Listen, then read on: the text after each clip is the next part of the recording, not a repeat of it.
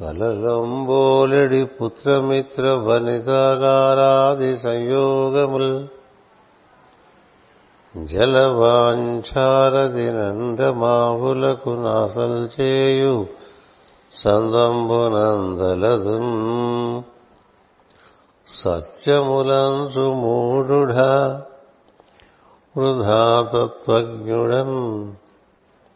నాకు నీ విలసత్వాద యుగంభు చూపి కరుణన్ వీక్షంభు లక్ష్మీపతి.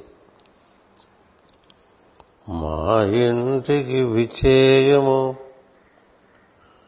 నియంఘ్రి సరోజరేణు నికరము శోకన్ మా ఇల్లు పవిత్రంబగు.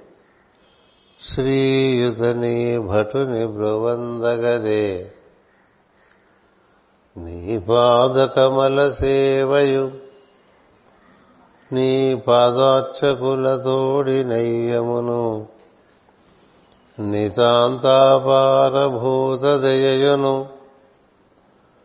తాపస మందార నాకు దయచేయగదే. నీవే తల్లివి తండ్రివి నీవే నా తోడు నీడ నీవే సకుడవు నీవే గురుడవు దైవము నీవే నా పతియు గతియు. నిజముగ కృష్ణ భాగవతము తెలిసి పలుకుట చిత్రంబు. సులికైనను తమి చూలికైనా విభుధ జనుల వలన వినంత కన్నంత తెలియవచ్చినంత తేటపరతు. విభుధ వలన వినంత కన్నంత తెలియవచ్చినంత తేటపరచు పలికెడిది భాగవతమట. పలికించు విభుండు రమభద్రుండట. నే పలికిన భవహరమగునట. వేరుండు పలుకగనేలా. ఓం శాంతి శాంతి శాంతి. శ్రీమద్ భాగవతము చతుర్థ స్కంధము ప్రాచీన బర్హి అనేటువంటి మహారాజుకు నారద మహర్షి వివరిస్తున్నటువంటి భక్తి వైరాగ్య జ్ఞాన యోగములు యోగములు మనం పఠించుకుంటూ ఉన్నాం. అందులో భాగంగా భగవంతుని చరణములను ఆశ్రయించడం ద్వారా భగవత్ సామీప్యం చేరవచ్చు అని తెలియపరచడం జరిగింది. భగవంతుని యొక్క చరణములు అనగా భగవంతుడు నడిచిన మార్గములు భగవంతుని యొక్క చరించిన విధానము. అతడు రకరకములుగా ఈ మహేశ్వరుడుగా మహావిష్ణువుగా అనేకానేక అవతారములు ధరించి ఈ భూమి మీద వర్తించి మనకి మార్గాన్ని చూపించడం వలన దానిని భక్తి శ్రద్ధలతో గమనించినటువంటి మహాత్ములు. ఆ భగవంతుని యొక్క గుణములను తమ యందు స్థాపన చేసుకోవటం కోసం తమ తమ జీవితాలను సమర్పణ చేసుకున్నారు. భగవంతుడు ఎట్లా సత్యము భగవంతుడు ఏ విధంగా ధర్మాన్ని నిర్వర్తించాడు భగవంతుడు ఏ విధమైనటువంటి సంబంధము ప్రపంచంతో కలిగి ఉన్నాడు ఇలాంటి విషయాలన్నీ క్రమముగా గమనించి తెలుసుకున్నటువంటి వాడు మహాత్ములు మహర్షులు. వారు ఆ విధంగా చరించి భగవదానుభూతిని అనునిత్యం పొందుతూ భగవంతుని సంకల్పంగానే భగవంతుని గూర్చి వివరించడం అనేటువంటిది చేశారు. అవే మనకి శాశ్వతంగా మార్గాన్ని ఏర్పరిచినాయి. అందుచేత భగవత్ శరణములు అంటే భగవంతుడు నడిచిన మార్గములు. భగవంతుడు దేహధారణం చేసి నడిచినటువంటి మార్గములు. మహేశ్వరుడు అరవై నాలుగు అవతారాలు ఎత్తినట్టుగా మనకి మన పురాణాలు చెప్తూ ఉంటాయి. మహావిష్ణువు ప్రధానంగా పది అవతారాలు చెప్తారు కానీ భాగవతమందు ఏకవింశతి అంటే ఇరవై ఒక్క అవతారాలు చెప్తారు. వీటిని బాగా మనం పఠనం చేసినప్పుడు మన యొక్క భగవంతుడి యొక్క శాశ్వత సత్య స్వరూపము ధర్మము భగవంతుడు వర్తించి చూపినటువంటి వైరాగ్యము. అందించినటువంటి జ్ఞానము ఇలాంటివన్నీ తెలుస్తాయి. అవి తెలుసుకోవటం వలన ఆ మార్గంలో నడిచినటువంటి వారు మహాత్ములు. మొట్టమొదటిగా చతుర్ముఖ బ్రహ్మ. అంతకుముందే సనక సనందనాథుడు. అటుపైన నారదుడు. ఆ పైన నవబ్రహ్మలు. అటుపైన మనువులు. అందుకని మనువుల కథలు. నవబ్రహ్మలుగా చలామణి అవుతున్నటువంటి ప్రజాపతుల కథలు. భార్య ఋషులు కూడా మహర్షులు. సనక సనందనాథుల చరిత్ర నారదుని చరిత్ర. చతుర్ముఖ బ్రహ్మ భగవంతుడి నుంచి పొందినటువంటి ఉపదేశము. ఇలాంటివన్నీ మనం చదువుకుంటున్నప్పుడు మనకి సృష్టికి దైవానికి ఉండేటువంటి సంబంధం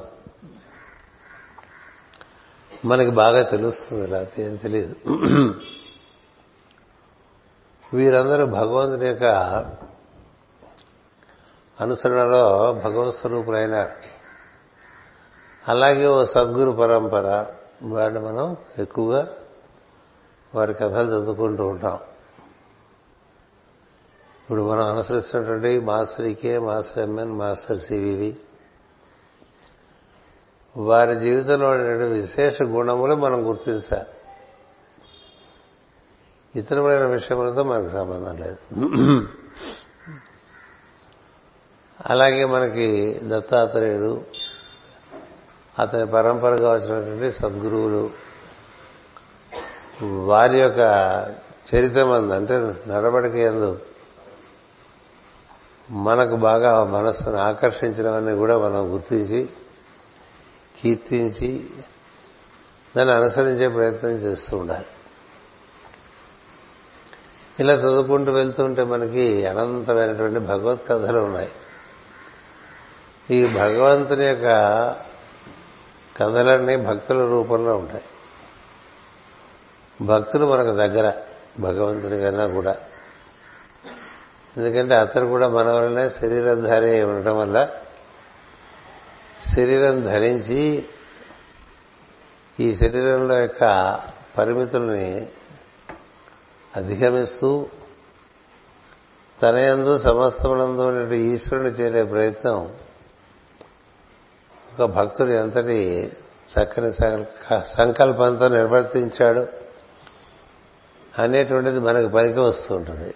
అందుకని పెద్దలు ఏం చెప్తారంటే ముందు భక్తి అలవడటానికి మనకి భగవంతుని కథలు భగవంతుని యొక్క భక్తుల కథలు లేక అనుసరించిన వారి కథలు చదువుకోమని చెప్తా.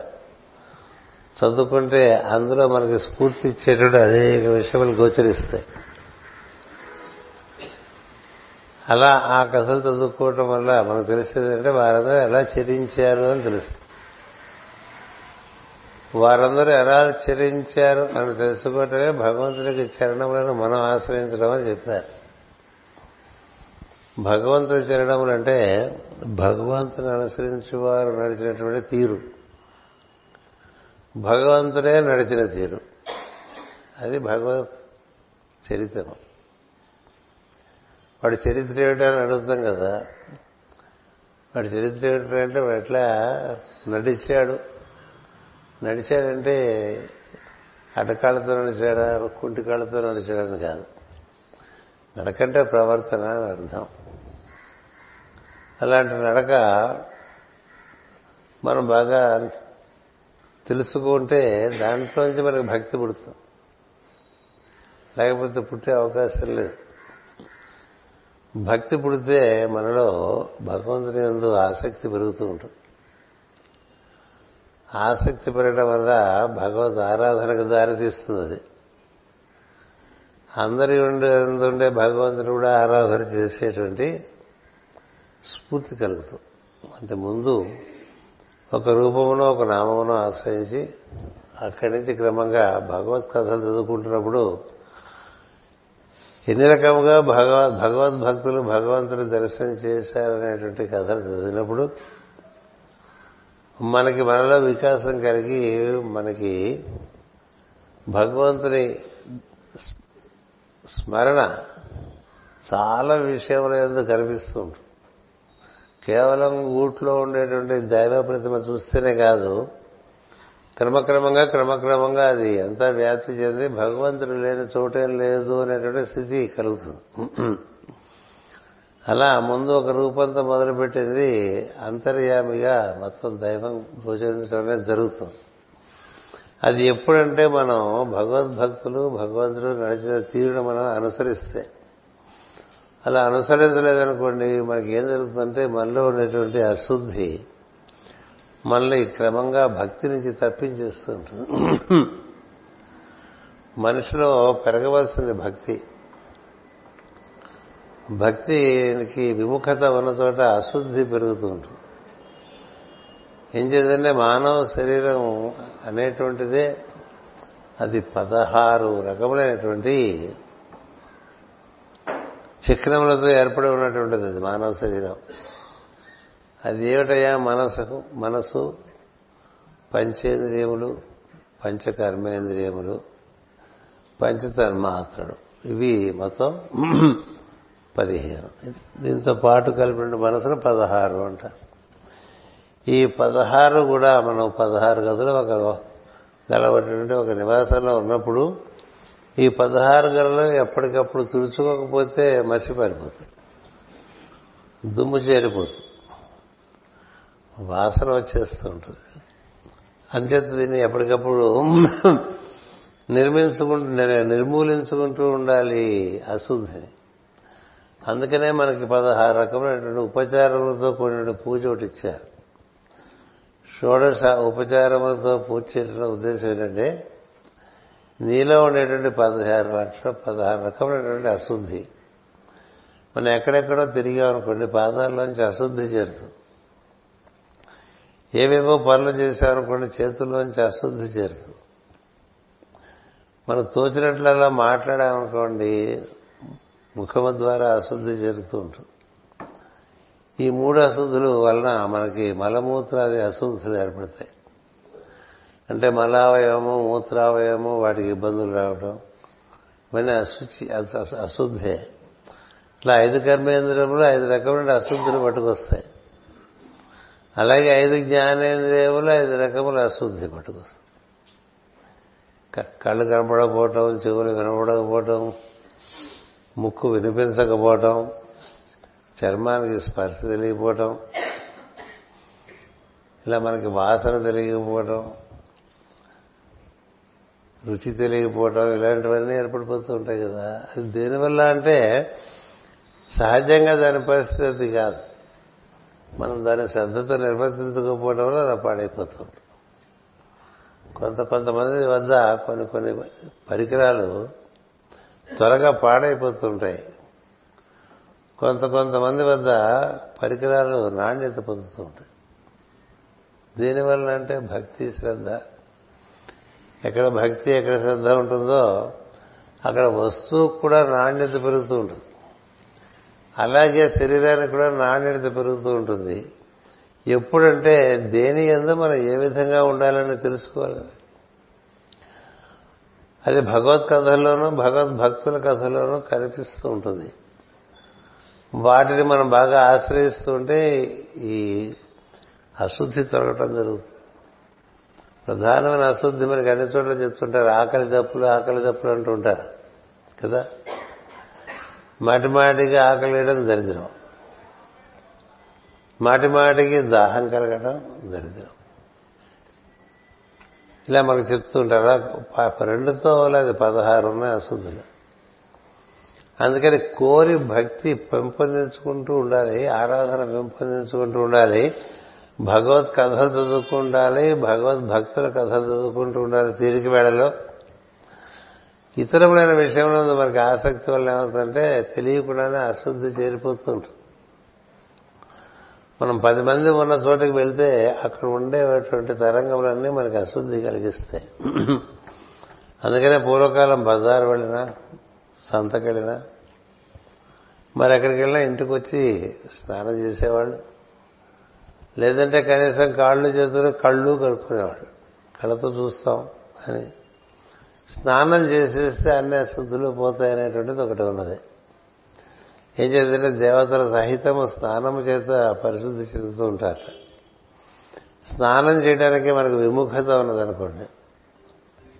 అది మనలో అశుద్ధికి తార్కాణం. అంటే సూర్యోదయం అవకముందే స్నానం చేసి శుచి అయినటువంటి వాడి అందరూ ఉండేటువంటి శుద్ధి వేరు. సూర్యోదయం అయిన తర్వాత ఒక గంటకు గంటన్నరకు స్నానం చేసేవారి యొక్క శుద్ధి వేరు. ఇలా మనకి ఉన్నాయి. సంస్కారములన్నీ ఉన్నాయి. సంస్కారములన్నీ మనం సంస్కరింపబట్టడానికి అందువల్ల ఇవన్నీ మనకి ఎందుకు స్ఫూర్తి కలిగిస్తాం అనేది ఎప్పుడు జరుగుతుందంటే మన ముందు నడిచి తరించిన వారి కథలు చదువుకోవటం వల్ల తెలుస్తుంది అది తెలియదు ఇప్పుడు మరీచి మహర్షి ఎట్లా ఉండేవాడు? కశ్యప మహర్షి ఎట్లా ఉండేవాడు? అత్రి మహర్షి ఏ విధంగా ప్రవర్తించాడు? అలాగే వారి భార్యలు ఏ విధంగా ప్రవర్తించారు? వశిష్ఠుడు ఎలా ప్రవర్తించాడు భృగువు ఇలా ఒకరిలా ఒకరు ఉండరు కానీ ఎవరిదైన పద్ధతిలో వాళ్ళు చాలా తేజస్సుతో శాశ్వతులే ఉన్నారు కదా. అందుకని మహర్షులు కథలు అలాగే విష్ణువు కథలు శివుడు కథలు మనకు అవతారములుగా దిగువచ్చి లీలలు చూపించిన కథలు ఉంటాయి. వీటి ఎందు మన ఎంత అనురక్తి సహజంగా మనలో పెరుగుతూ ఉంటుందో అంత మనలో భక్తి పెరుగుతున్నట్టు. అలా భక్తి పెరిగితే వైరాగ్యం కలుగుతుందని మనం చిట్ట చివరి తరగతిగా గురు పూజలో చెప్పుకున్నాం. భక్తి వలన వైరాగ్యం పెరగాలి తప్ప జ్ఞానం వలన కాదంటున్నాడు నారదుడు. జ్ఞానం వచ్చిన కొద్దీ అహంకారం వస్తుంది. జ్ఞానం వచ్చిన కొద్దీ భక్తి తగ్గిపోయే అవకాశం ఒకటి ఉంటుంది. ప్రతి విషయంలో ఒక రకమైన నిర్లక్ష్యం అశ్రద్ధ వచ్చే అవకాశం. ఉంటుంది అందుకని భక్తి జ్ఞానములు అన్నారు కానీ జ్ఞాని భక్ జ్ఞాన భక్తులు అన్నారు పలికేప్పుడు కూడా భక్తి జ్ఞాన వైరాగ్య యోగములు అంటారు. కానీ ఇక్కడ నారద మహర్షి యోగములు అంటారు.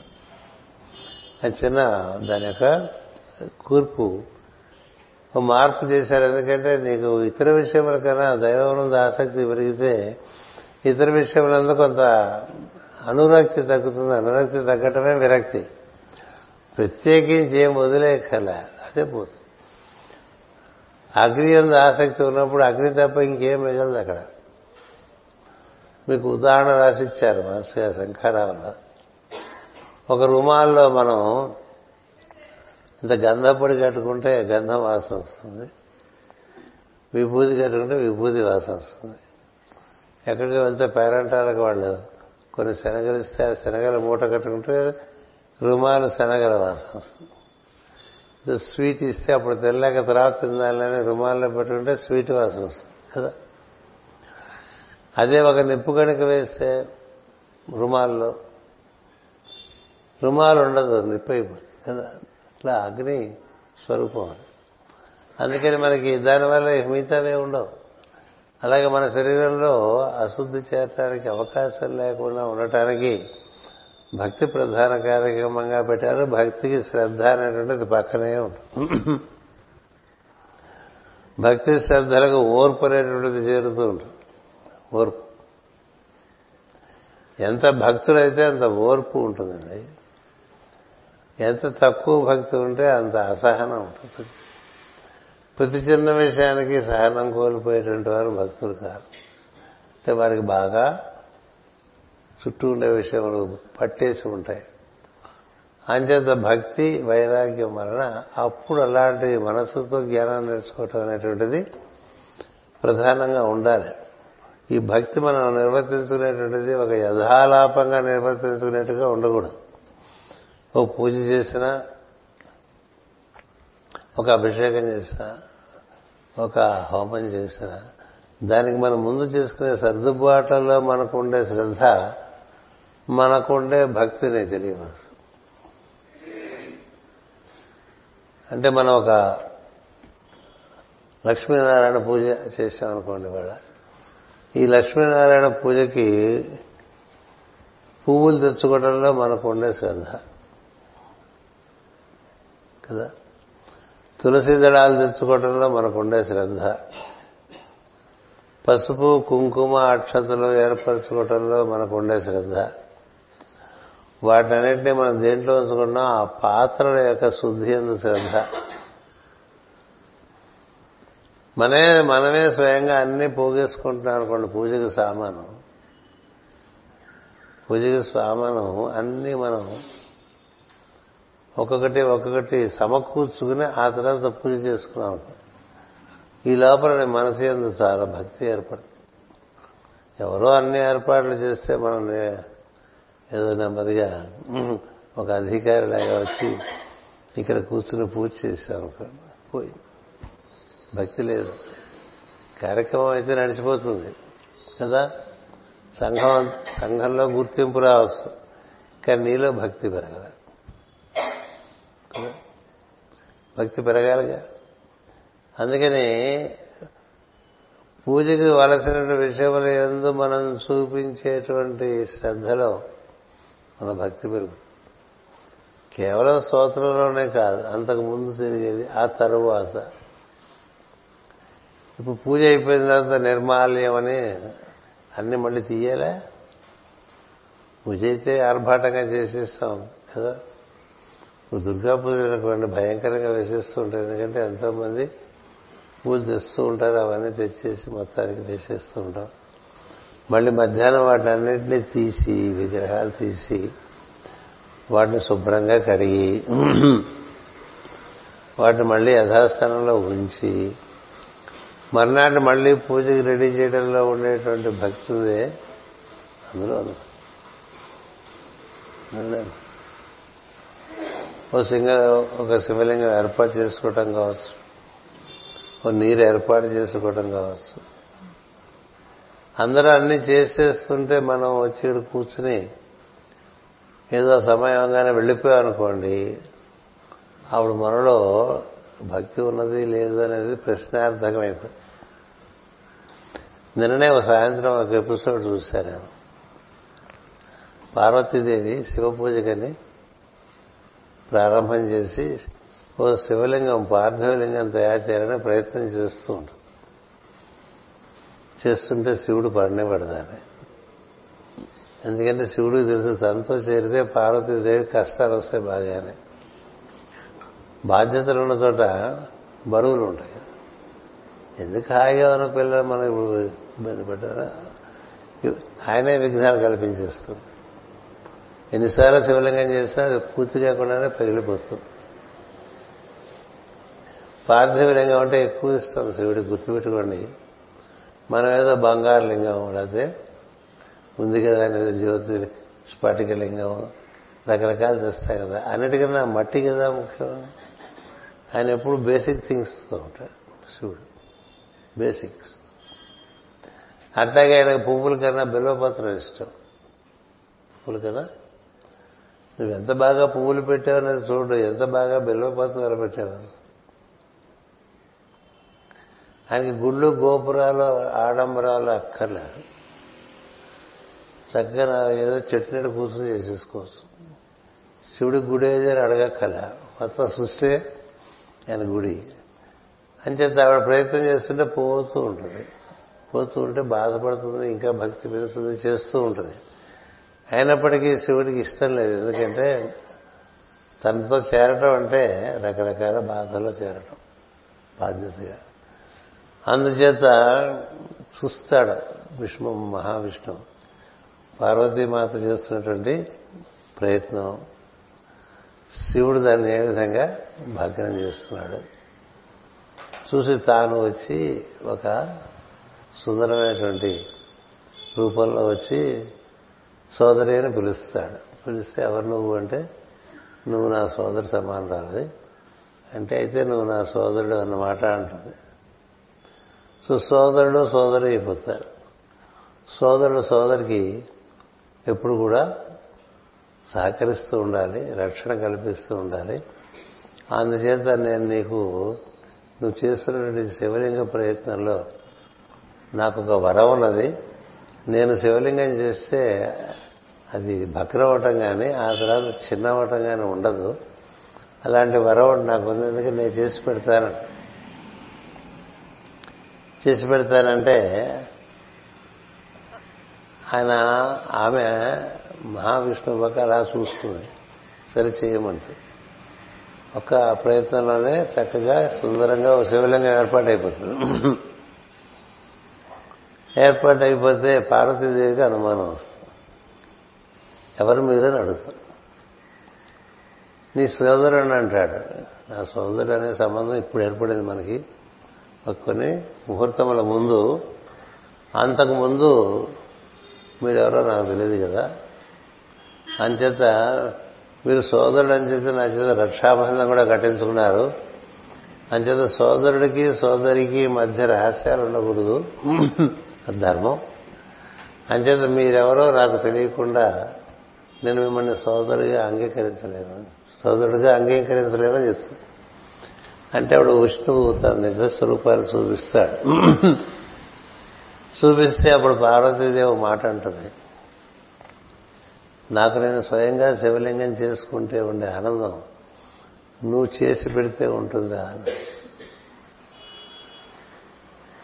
నాకు నేను స్వయంగా నిర్మించుకున్నటువంటి శివలింగం నాకు ఇచ్చేటువంటి ఆనందం నువ్వు చేసి నాకు ఇస్తే నాకు ఎక్కడి నుంచి వస్తుంది? శివుడు నీ అంద అనుగ్రహం కలిగి ఉన్నాడు కాబట్టి నువ్వు శివలింగం చేసేస్తావు. శివుడికి నా ఎందు ఎలా అనుగ్రహం కలుగుతుంది? నువ్వు చేసి ఇచ్చిన నేను పూజ చేస్తే అంతేకాదు చెలికత్తులున్నా ఎవరి చేత బిల్లపత్రాలు కోదినివ్వదు. మీరన్నీ బిల్లపత్రాలు కోసిస్తే నేను కూతురు పూజ చేస్తే. దానివల్ల ఏమిటి వినియోగం నాకు బెల్లపత్రాలు నేనే కోసుకొచ్చి నేనే శుభ్రం చేసుకుని నేనే చేసుకుంటే బాగుంటుంది అందుకని ఆమె చేస్తున్నటువంటిది ఒక వ్యక్తిగతమైన పూజ. మనం సమిష్టిగా చేసుకుంటున్నాం. బాగుంది ఏం సందేహం లేదు. ఇప్పుడు అందరూ అవన్నీ చేయమని చెప్పట్లే. పూజ ఎందు మనకుండేటువంటి దృష్టి అలా. పూజ మనకుండే దృష్టి ఎలా ఉంది. అలా పార్వతీదేవి మనకు సందేశం ఇస్తుంది. ప్రతి చిన్న విషయంలోనూ దైవపరమైన విషయంలోనూ నువ్వు శ్రద్ధ చూపిస్తే దాంట్లో నీకు భక్తి పెరుగుతుంటే భక్తి పెరుగుతుంటే అనుగ్రహం కలుగుతూ ఉంటుంది. మన ఎంత భక్తి పెరిగితే అంత అనుగ్రహం భగవంతుడిది కలుగుతుందని గుర్తుపెట్టుకోండి. మీకు ఈ సంవత్సరం మొదట్లో వచ్చినటువంటి వాక్యాల్లో చెట్టు చివరి వాక్యం అదే. భక్తి వలన అనుగ్రహము అనుగ్రహం వలన భక్తి పెరుగుతాయి భక్తి వలన అనుగ్రహం పెరుగుతూ ఉంటుంది. భగవద్ అనుగ్రహం. అనుగ్రహం వలన భక్తి పెరుగుతుంది. ఈ రెండు పెరుగుతూ ఉంటే మనకి ఇతర విషయం ఆసక్తి తగ్గి తగ్గిపోతుంది. అందుచేత మనం స్వయంగా చేసుకునేటువంటి విషయములకు క్రమంగా మనం వాళ్ళకి వీళ్ళకి విలువైన విషయాలు వాళ్ళకి వీళ్ళకి అప్పచెప్పేసి విలువలోని విషయాలన్నీ మనం పట్టించుకుని మన దగ్గర పెట్టుకున్నాం అనుకోండి కేవలం సంఘంలో గుర్తింపుకి సంఘంలో గొప్పకి ఇది ఉపయోగం లేదు. ఇప్పుడు ఏదైనా మన ఈ రోజులో ఆర్డర్ ఇచ్చేసి అన్నీ వచ్చేస్తాయి. ఏదైనా ఆర్డర్ ఇచ్చేస్తూ ఓ వంద బిళ్ళ పత్రాలు కావాలంటే ప్యాకెట్లో పెట్టేసి వాడే పంపించేస్తాడు. కదా? శివలింగాలు మనం ఆర్డర్ చేస్తే ఆన్లైన్ వచ్చేస్తుంది. పానవటాలు ఊళ్ళో వాళ్ళు చేస్తారు. కదా? ఇక ప్రసాదాలు అంటారా? ఓ ఎవరు పడితే వాళ్ళకి మనం ఫోన్ చేసి వాడు ఎలా వండుకున్నాడు ఏదో మన సంబంధం లేదు. ఒకప్పుడు మనమే వండుకునే ప్రసాదాలు ఇప్పుడు అందరి చేత వండించేస్తాం ఇలా జరుగుతుంటాయి ఇట్లా తెలియకుండానే కలియుగంలో భక్తి తగ్గిపోయే అవకాశం ఉంటుంది. ఆవు పాలు మనం తెచ్చుకోవటంలో ఆవు పాలు అని అనుకుని మనం చేయడంలో తేడా ఉంటుంది. అలాగే పువ్వులు పూజకి తీసుకొచ్చిన పువ్వుల్లో రేఖలేనివి విరిగిపోయినవి. బిళ్ళపత్రంలో మూడు పత్రములు సమయంగా లేనివి ఏదోటి వేసేస్తుంటారు. ఏదో ఆయన మొహం మీద విసిరినట్టుగా వేసేస్తుంటారు బిర్రపత్రాలు అలంకరించరు కదా. దీనివల్ల ఎలా పెరుగుతుంది భక్తి? పెరుగుతుంది భక్తి? మన మనం సంస్కరించుకుంటున్నామా మన మనం మోసం చేసుకుంటున్నావా అని చూసుకో అందుచేత భగవద్భక్తుల కథ చదువుకుంటే వాళ్ళు ఎలా చేశారో తెలుసు.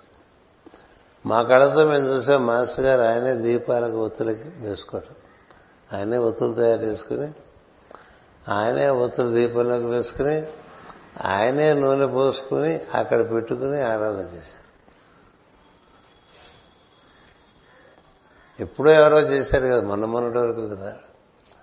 మరి ఒత్తులు చేసే చేయగలిగిన మగవాళ్ళు ఎవరున్నారు ఉన్నారా ఆడవాళ్ళే కరువైపోయారు రోజులు ఒత్తులు చేయలేరు ఎవరు కదా? అవి ఆర్డరే ఏదైనా సరే ఆర్డర్ చేసేస్తాం మనం.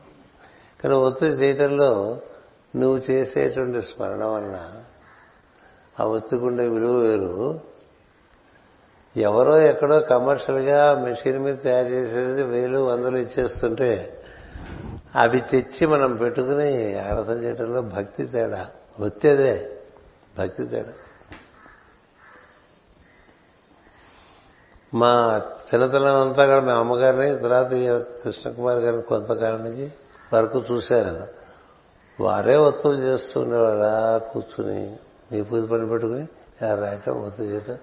ఇట్లా లక్షవతులు సొంతంగా చేసుకుని లక్షవతులు చేసుకుంటే అదిలా ఉంటుంది? ఓ లక్షవతులు ఎక్కడి నుంచి కొని తెచ్చేసి అన్ని కూడా ఆర్డర్ చేసేస్తే అయిపోతుంది. లక్షవత్తులు కూడా కాంట్రాక్ట్ ఇచ్చేసి పూజ కూడా. ఏదైనా కాంట్రాక్ట్ కదా? ప్రతి డబ్బులు పారేస్తే అయిపోతుంది అనుకుంటారే వాళ్ళకి ఏమున్నట్టు? అనుభూతి ఏమొస్తుంది? అనుగ్రహం ఏం కలుగుతుంది? అందుచేత ఇట్లు కీర్తించుకొని వినుచుండటం వలన రసవంతమైన విశ్వాసము కలుగును మనే స్వయంగా చేసుకునే పనులు వాళ్ళకి వీళ్ళకి అప్పచెప్తే మనకి ఆ రసము మనకు లభించదు. మీ తరఫున నేను తినేసాను మామిడి పళ్ళు అంటే మీకు అనుభూతి కలుగుతుందా? నీ పండు కూడా నేనే తినేశాను నీ కోసం తినేశానంటే లోపల ఏమనుకుంటున్నావు నీకు రస రసానుభూతి ఉంటుందా? ఉండదు. నువ్వు తింటేనేగా నీకు రసానుభూతి అలాగైనా ఏ పనైనా నువ్వు చేసుకుంటే నీకు ఆ రసానుభూతి. అందుచేత ఆ దృష్టితో చెప్తున్నారు ఇట్లు కీర్తించుకొని వినుచుంటే వలన రసవంతమైన విశ్వాసము కలుగును. తత్వచింతనచే ఇది కలగకపోగా తాను ఎదిగినది ఇతరులకు తెలియదని గర్వం పెరగవచ్చును. ఎక్కువ తత్వచింతన చేస్తున్నారు కానీ అధాతో బ్రహ్మ జిజ్ఞాస అని. అట్లా జంజాలు పేరుతూ ఉంటారని మాస్టర్ గారు చెప్తూ ఉంటారు దానివల్ల ఏం రాదు. భగవద్భక్తుల కథలో భగవంతుడి కథలో చదువుకుంటేటువంటి కలిగే రసము. కేవలం జ్ఞాన మీమాంస వల్ల కలగదు. కథాశ్రవణము శ్రవణ కీర్తనములచే సంసార బంధము తొలగును. మనకి మామూలుగా ముందు మనం చదువుకున్నాం. ఈ శరీరంలో దిగితే బంధాలు ఎందుకు ఏర్పడతాయంటే రెండే చెప్పాడు నారదుడు. ఒకటి నీ భావములు రెండు నీ కోరికలు అన్నాడు. భావబంధమే బంధనం అలాగే కోరికలు కూడా ఇంకా చిల్లర భావాలు. వాటి వల్లే బంధం కలదు పురుషులోని ఇక్కడ ఉంది వాక్యం. పురుషుల్లోని అంతర్యామిగా ఆత్మకు సంసార బంధము దేనివల్ల కలుగుతున్నది? ఆత్మ అంతర్యామితత్వమే మనలోకి దిగొస్తుంది అదే ఆత్మ. అంతటా వ్యాప్తి చెందిన విద్యుత్ ఇట్లా బలంలో దిగొచ్చినట్టు అంతటా వ్యాప్తి చెందినట్టు విశ్వాత్మ మనలోకి దిగి వస్తే ప్రత్యేకంగా కనిపిస్తుంది కాబట్టి దాన్ని ప్రత్యేక ఆత్మ అంటారు ఆత్మ అంటారు. ఇది అదే ఈ ఆత్మ ఆ మూలమే. అది ఇలా దిగివచ్చినప్పుడు దీని చుట్టూ ఆవరణలు ఏర్పడతాయి. ఈ ఆవరణలు మనకి ఆనందమయ కోసము విజ్ఞానమయ కోసము మనోమయ కోసము కామమయ కోసము భౌతిక కోసముగా చెప్పుకున్నాం అన్నమయ కోసముగా చెప్పుకున్నాం. ఈ కోశముల నిండా మనకి అశుద్ధి చేరిందనుకోండి ఇప్పుడు లోపల శుద్ధమైన పదార్థం ఉన్నా అదే మనకు గుర్తింపు రాదు. కొబ్బరికాయ చూస్తే లోపల కొబ్బరి తెల్లగా ఉంటుంది ఎక్కడ ఏ మరకలు లేకుండా అనిపిస్తుంది? అది లోపల విషయం చూసిన వాళ్ళకే తెలుసు కదా? అలాగే మనలో మనకి చుట్టూ ఉండే ఆవరణలన్నీ శుద్ధిగా ఉంటే లోపల విషయం బయటికి ప్రకాశిస్తుంది. లేకపోతే లోపల విషయం బయటికి ప్రకాశించే అవకాశం లేదు నీవు లోపల వెలిగినా మనకి నవబుద్ధి కాదు? నిజమునకు జీవుడు స్వయం ప్రకాశకుడే అని మనం చాలాసార్లు చదువు వినిపించుకున్నాం కదా? మనం స్వయం ప్రకాశకులమైనా మన చుట్టూ రకరకాల ఆవరణలు ఉంటాయి. అదే మనకి చెప్తూ ఉంటారు ఈ ఏదది? మణిద్వీప వర్ణనలో. ముందు చుట్టూ ఇత్తడి ఆ తర్వాత కంచు ఆ తర్వాత రాగి అటు పైన బంగారము ఆ పైన వెండి ఇలాంటి కోటలు ఉంటాయి. కోటని దాటి నవపురాలు దాటితే అప్పుడు అమ్మవారి యొక్క మణి. అంటే ప్రకాశం కనిపిస్తుందని. మనం కూడా అంతే. మనకుండే ఆవరణలన్నీ కూడా మనం శుద్ధిగా ఉంచుకున్నాం అనుకోండి ఆ ప్రకాశం వీటన్నిటి నుంచి ప్రకాశిస్తూ ఉంటుంది. అందుకని కొంతమందిని చూస్తే ఈయన చాలా కళగా ఉన్నాడు కదా అనిపిస్తుంది. ఎందుకని అది లోపల ఉండే కళ బయటికి రావడానికి పొరలన్నీ కూడా సహకరిస్తున్నాయి పొరలు మందంగా ఉన్నాయనుకోండి అది కనుక అలా కాంతి ప్రతివాడి కాంతి వాళ్ళ లోపల నుంచి బయటపడాలంటే ఆవరణలు అన్నింటినీ శుద్ధిగా ఉంచుకోవాలి. శుద్ధిగా ఆవరణలు ఉండాలంటే దాని ప్రతి భక్తి చేత శుద్ధి చేసుకోవచ్చు అందువలన కథాశ్రవణము కీర్తనముల చేతనే సంసార బంధము తొలగును. మంచివారు నిర్మల హృదయంతో జీవించువారు భగవద్గుణములను కీర్తింపగలవారు. ఒకరు ఒకరు కీర్తించినతో విని ఆనందింపగలిగిన వారు మనకే చేతగా పోవచ్చు కీర్తించడం. ఒకరు ఈ విధంగా వివరిస్తూ ఉంటే దాన్ని విని ఆనందించేవాళ్ళు కూడా వాళ్ళలో శుద్ధి పెరుగుతుంది. అందుకనే ఒక భగవత్ కార్యం మనుషుల్లో తేలిక ఒక తేలికతనం అనుభవానికి వస్తుంది. ఒక భాగవతం వివరించేసరికి వివరించేవాడికి శ్రద్ధతో వింటున్న వాడికి ఇద్దరికి కూడా ముందు శరీరం తేలికైపోతుంది మనసు తేలికైపోతుంది. అందుచేత పుణ్య జీవితం గడుపువారు భాగవతులు అనబడదురు అన్నారు. ఎవరు భాగవతులు అంటే కథా శ్రవణ కీర్తనములచే అదైపోయింది. మంచివారు నిర్మల హృదయముతో జీవించువారు భగవద్గుణములను కీర్తింపగలవారు ఒకరు కీర్తించినతో విని ఆనందింపగలిగిన వారు పుణ్య జీవితము గడుపువారు భాగవతులు అనబడదురు నాకున్న తావులకు చేరు వారున్న తావులకు చేరుకునవలను మనం. కోరి వెళ్ళాలి అలాంటి వాళ్ళ దగ్గర కదా? మనం అలాగే వెళ్ళాం కదా? ఇప్పుడు మాస్టర్ ఎక్కడ ఉంటే అక్కడ ఇప్పుడు పొలోమని పోయేవాడు ఎందుకని? ఆయన చెప్పింది వింటానే బాగుంటుంది. మనకి కొంత ప్రచో బుద్ధి ప్రచోదనం కలుగుతూ ఉంటుంది. మనకి మార్గం సులువవుతూ ఉంటుంది. అంతేకాదు దర్శనం కూడా ఆనందం కలిగిస్తుంది ఇన్ని రకాలుగా మనం ఆకర్షింపడుతూ ఉంటాం కదా.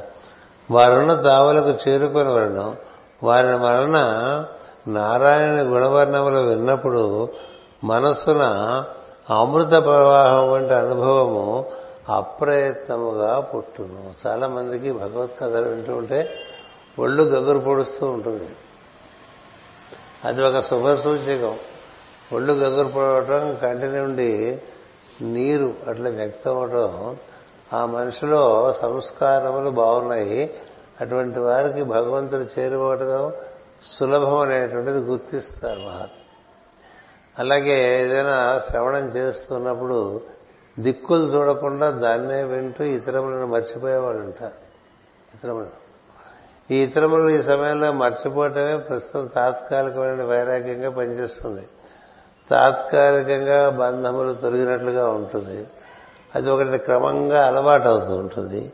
ఆ సమయంలో ఆకలి దప్పులు కూడా వర్తింపవు. అలా వింటున్న వాళ్ళకి మంచిళ్ళు తగ్గుదామని కొంచెం నోట్లో కొని ఏదో వేసిన పప్పులో జీడిపప్పులో వేసిన నవ్వులుతూ కూర్చోవటం. చాలా ఆశ్చర్యంగా ఉంటుంది కదా? ఇటు నుంచి భాగవతం ప్రవచనం జరుగుతుంది అనుకోండి.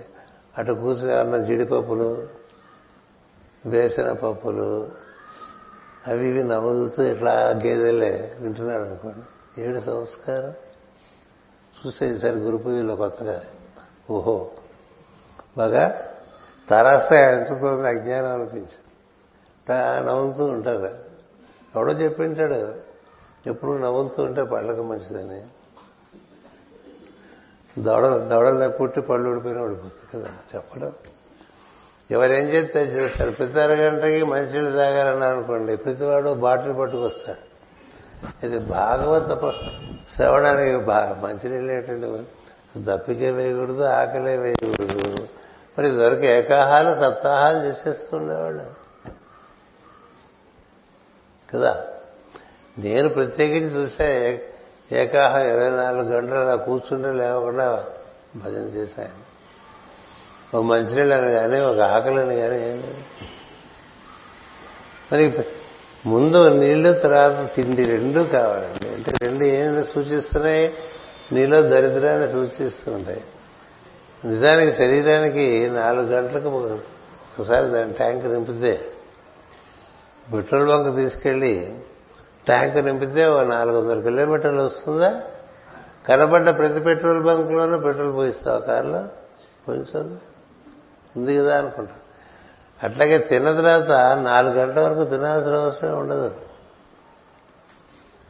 ఎందుకని? అది అట్లా తయారు చేశారు ఆ మెషిన్ మానవ శరీరాన్ని.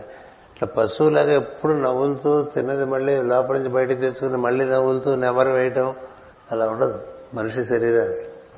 అందుకని ఎప్పుడు ఏం తిందామా అని దృష్టి అనుకోండి దరిద్రం గుర్తుపెట్టు వీలుంటే బయటపడండి. ఎప్పుడు ఏదో ఒకటి తిందామనే బుద్ధి భోజనం అది పలహ పొద్దునే ఉపాహారం తీసుకున్నది మధ్యాహ్నం భోజనం తినే వరకు ఏం తినాలి రెండు గంటలకు ఒకసారి మనుషులు దక్కాలంటే అంత అవసరమైంది. మళ్ళీ మధ్యాహ్నం భోజనం చేస్తే సాయంత్రం ఏం తినాలి? ఇవి తిని అవి తాగి వాడాలి తినమంటారని ఇది తింటే మంచిదని ఎన్నుంటాయి వాడి నిండా కదా? ఇవన్నీ తినటం అంటే ప్రతి గంటకి ఏదో ఒకటి ఒకడేమో ఇటు ఆల్మండ్స్ ఏమంటాం తెలుగులో? బాదం పప్పు తినమంటాడు. ఇంకోడేమో ద్రా ఎండు ద్రాక్ష తినమంటాడు. మరొకడేమో కొద్దిగా తేనె వేసుకుని ఏదో తినమంటాడు. ఇట్లా ఎన్నుంటాయి అవన్నీ రోజు తినాలంటే మనకి ప్రతి అరగంటకి ఏదో ఒకటి తింటుంటాడు తింటూ ఉంటాడు అది. ఇదే కార్యక్రమం. అందుచేత ఆకలి దప్పుకులే ఉండవురా అంటున్నాడు. ఆ సమయంలో ఆకలి దప్పులు కూడా వర్తింపవు. ఇక భయము శోకము మోహము అని వానికి తావేయలేదు ఇది భగవత్ కథ శ్రవణము చేస్తున్నటువంటి వారికి ఆకలి దప్పులు ఉండవు. ఒకటి భయము శోకము మోహం ప్రకటించవు ఉండవు. అందుకనే కలియుగం గురించి విన్నటువంటి వైశంపాయనాది మునులు ఎందుకు వచ్చిన కూడా మనం హాయిగా భగవంతుని గుణకీర్తనం చేసి మనకు అనంతకాలం భగవంతుని గురించి తెలియపరిచిన వాడు ఎవడన్నా వాడు దొరికితే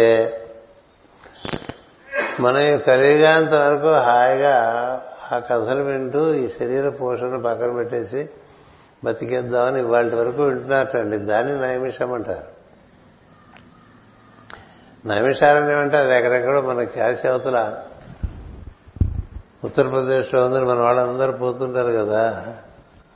అక్కడ నైమిషము అంటే కన్ను రెప్ప వేయకుండా ఎక్కడ భగవంతుని కథలు వింటూ ఉంటారో వారు నైమిషులు అంటే అనిమిషులు అని అర్థం. అంటే అలా రెప్పలాడుకుంటూ కూస్తారు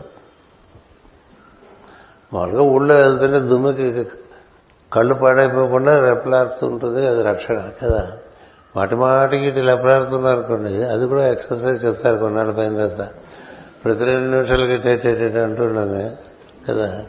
వస్తాయి. ఇంకే సందేహం లేదు. మనకి సామెత ఉంది కళ్ళు ఆర్పామ్మా ఇల్లు ఆర్పిందని కదా? అది కన్నులు సహజంగా చాలా తక్కువ సార్లు ఆర్పేవాళ్ళు ఉంటారే వాళ్ళలో సంస్కారం ఎక్కువ. ఉంటుంది రాయలసీమలో చిన్నప్పుడు స్కూల్లో ఉన్నప్పుడు పోటీలు పెట్టేవాళ్ళు. ఎవరు కన్నులు ఆర్పకుండా ఎక్కువసేపు ఉండగలరు వాళ్ళకి ప్రైజ్.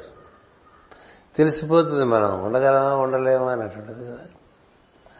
అంచేత ఈ వైశంపాయనది మునులు అట్లా కన్నులు ఆర్పకుండా వింటూ ఉంటారటండి అంతే. మరి దిక్కులు చూడటం అసలు ఉండదు. మనకి ఎవరైనా ఇలా లోపలికి వచ్చారనుకోండి అందరూ అలా గేదెలో కాదు కదా? ఎవరైనా ఇలా వెళ్ళిపోతున్నారు మనం అలా చూస్తుంటారు అంత. భక్తి ఉన్నట్టేనా శ్రద్ధ ఉన్నట్టేనా? ఉంటే అటెందుకు చూస్తావు ఏది పడితే అది నేను ఆకర్షిస్తుంటే నీలో భక్తి అది కాదు కదా? అందుచేత చెప్పేవాడు రసవత్తంగా చెప్పాలి. అది కూడా ఉంది కదా? వాడికి చెప్పేవాడు రసవత్తరంగా చెప్పట్లేదు అనుకోండి బుర్రగొక్కుంటూ ఇటో చూస్తూ ఉంటారు కదా? అందరూ బాగా వింటూ ఒకళ్ళిద్దరు వింటలేదనుకోండి వాళ్ళకి ఏదో తేడా ఉందని గుర్తిస్తారు కదా?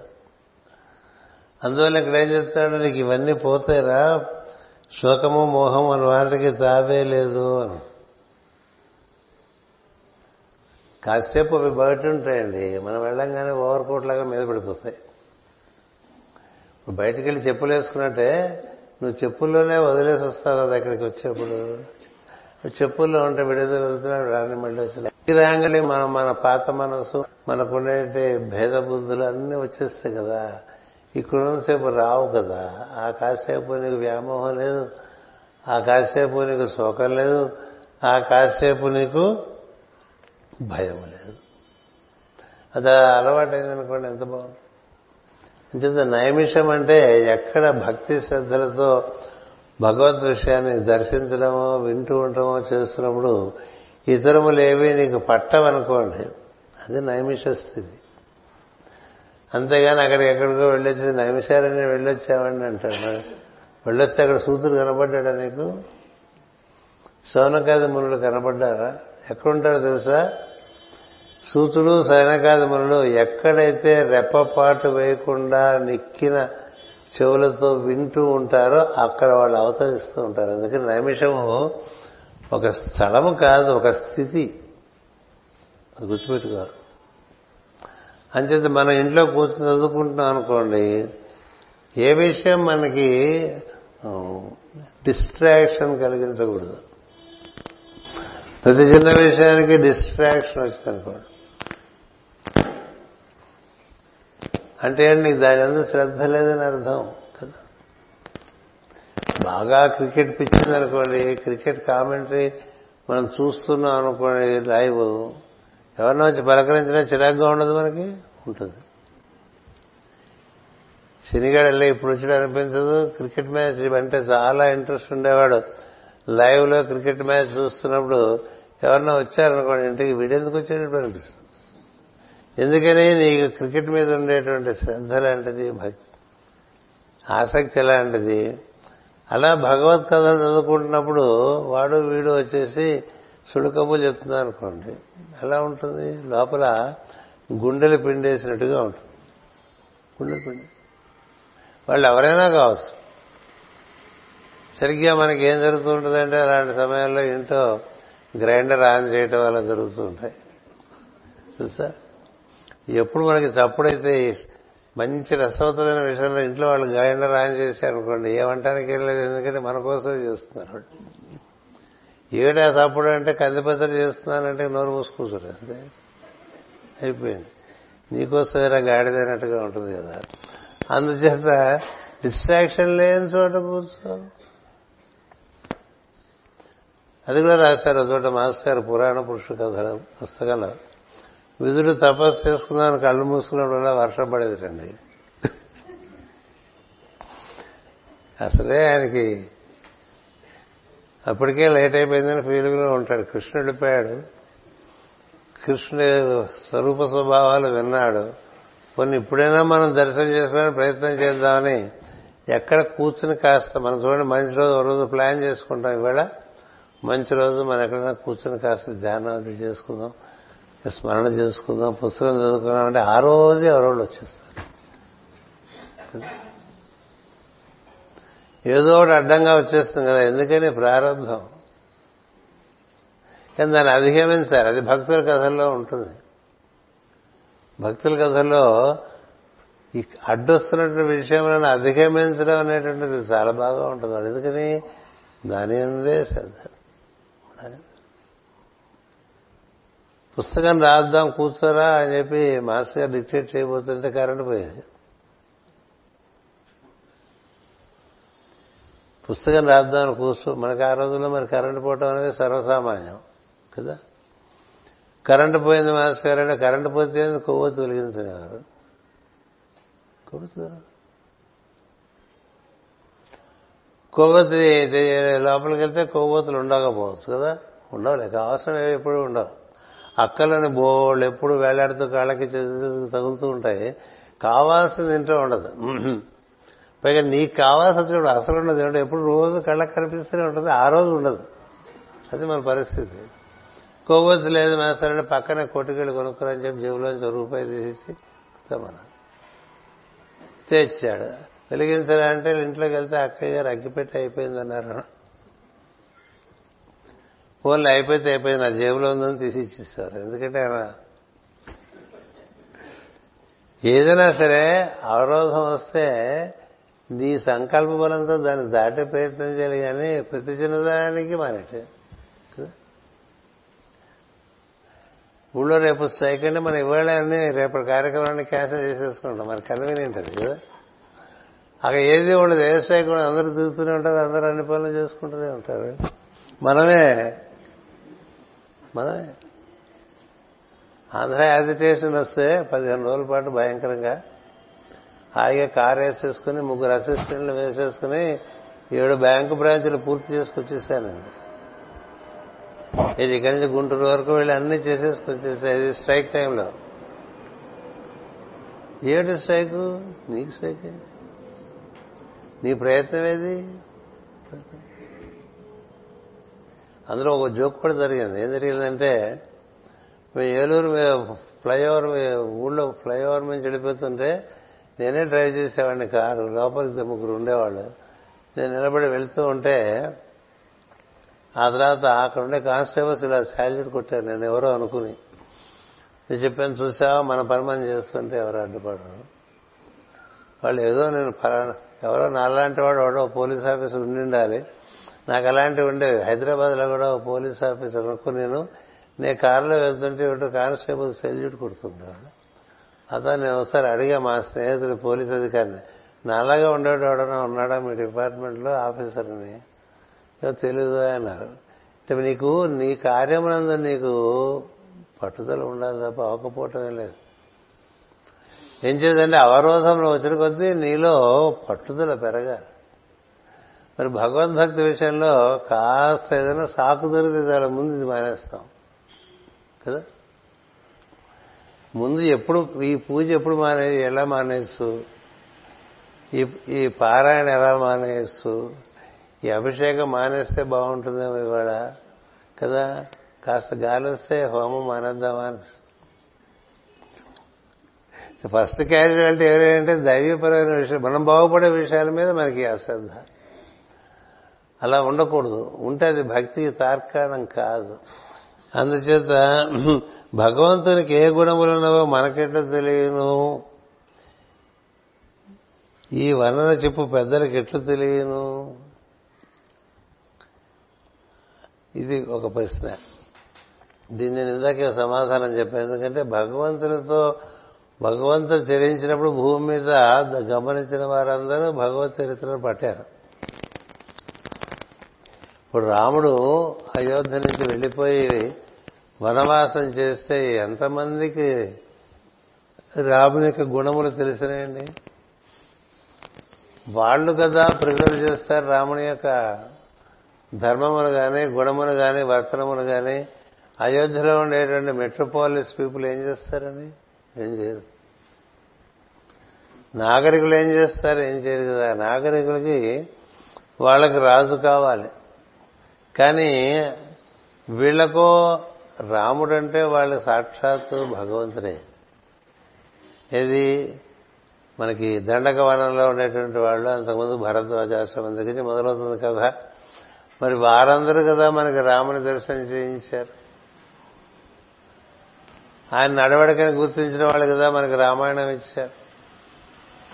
మరి అలాంటి రామాయణం మనం చదువుకోవడం బట్టి కదా ఈనాటికి మనకి బాగుంటుంది. ఎట్లు తెలియను అంటే దర్శించిన వాళ్ళకి తెలుస్తుంది. ఒకటి అవతారమూర్తుల యొక్క వర్తనం దర్శించిన వారికి తెలుస్తుంది. వారి యొక్క వర్తనం కూడా తదనుగుణంగా దివ్యంగా దివ్యగుణములతో కూడి ఉంటుంది.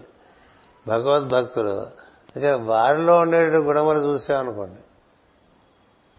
భగవంతుని అందరి గుణముల కన్నా భగవద్భక్తుల అందరి గుణములు మనకు ప్రస్ఫుటంగా కనిపిస్తాయి ఎందుచేతంటే వాళ్ళు మనలాగా మానవ శరీరం ధరించినటువంటి వాళ్ళే. అయినప్పటికీ వారు నిర్వర్తించే తీరు మనకి దాంట్లో గుణములను వెనుక చూసుకుంటూ ఉండాలి. సద్గుణములను. ఇతరులు మనకు అనవసరం. అంచేత అట్లు వర్ణించు వారి ప్రవర్తనలో ఎట్టి సద్గుణములు ఉన్నావో గమనింపవాలను. ఎప్పుడు ఇంట్లో పడుకునేవాడు మనకు ఉదాహరణ కాదు కదా? పని ఉంటే ఎంత కష్టమైనా నిర్వర్తించేటువంటి వాడు మనకు ఉదాహరణ. పని లేకుండా తిరిగేవాడు ఎప్పుడు తిరిగేవాడు మనకు ఉదాహరణ కాదు. అందుకని గుణములు దర్శిస్తుంటే కనిపిస్తుంటే అవి మనం అలవరుచుకుంటూ ఉండవచ్చు.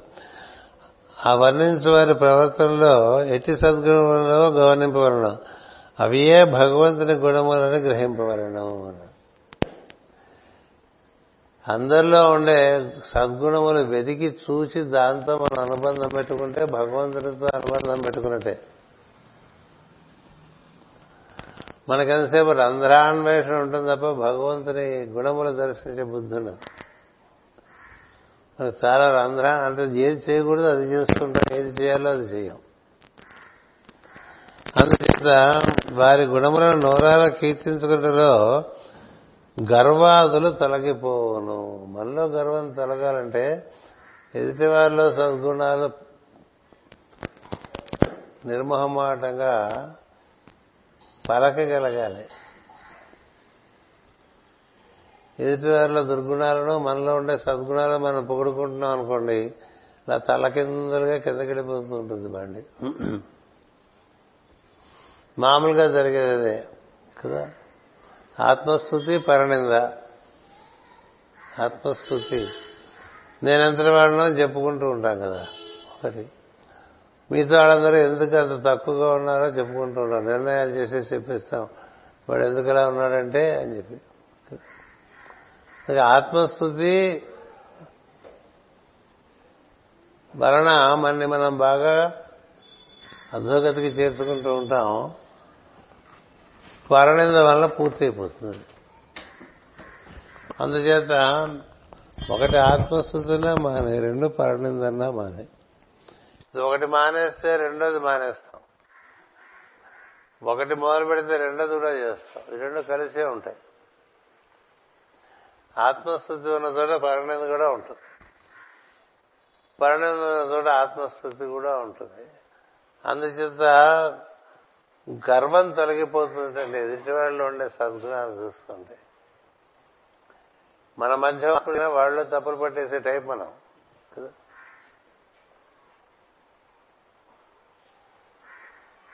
మన మధ్య ఇప్పుడు గురుగారు సంచరించారు ముప్పై సంవత్సరాలు ఇక్కడ కదా? ఆయన పని ఏదో ఆయన చేసుకునేవారు. వీలుంటే ఎవరికైనా ఉపకారం చేసేవారు. అడ్డమైనవే పట్టించుకునేవారు కాదు కదా? ఇట్లా కూర్చుని డిస్కషన్ చేస్తే అందులో వాళ్ళైనా లేచి ఎందుకు టైం వేస్ట్ కదా? ఈయన గర్వం ఉండి అన్నాడు ఒక ఆయన. అదేంటిది? నీ సుడు కబుర్లన్నీ వింటూ కూర్చుంటే నీకు బాగుంటుంది. కానీ టైం కాలిపోతుంది కదా. ఆయనకి గర్వం ఉండి మరి అలాగే అయిపోయాడు ఆయన. ఆ గర్వం ఇట్లా ప్రతి వాళ్ళు ఒక్కొక్కళ్ళు ఒక్కొక్కటి మాట్లాడుతూ ఉంటారు కదా మహాత్ముల గురించి. సిగరెట్లు కాలుస్తాడంటే నీకేమి? వాడు సిగరెట్లు కాలుస్తా నీకేమి? నీకు అపకారం జరిగింది దానివల్ల? లేదు కదా? అలా కాదు. నేను ఒకసారి మాస్టర్ గారిని who is your best disciple అని అడిగా. ఇక్కడ ఉండే వాళ్ళలో ఎవరు మీ బెస్ట్ డిసేబుల్ అంటే ఒక డ్రంక్ అని చూపించారండి ఆయన.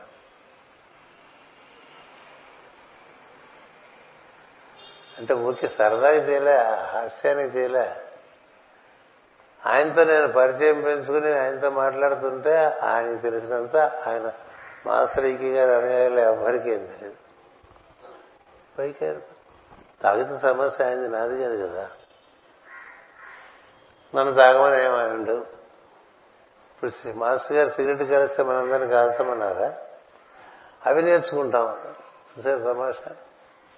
ఆయన సిగరెట్ కలిస్తే ఆయనతో లాగా మనం కూడా సిగరెట్ కాల్చడం నేర్చుకున్నవాడు బాగుపడ్డు కదా?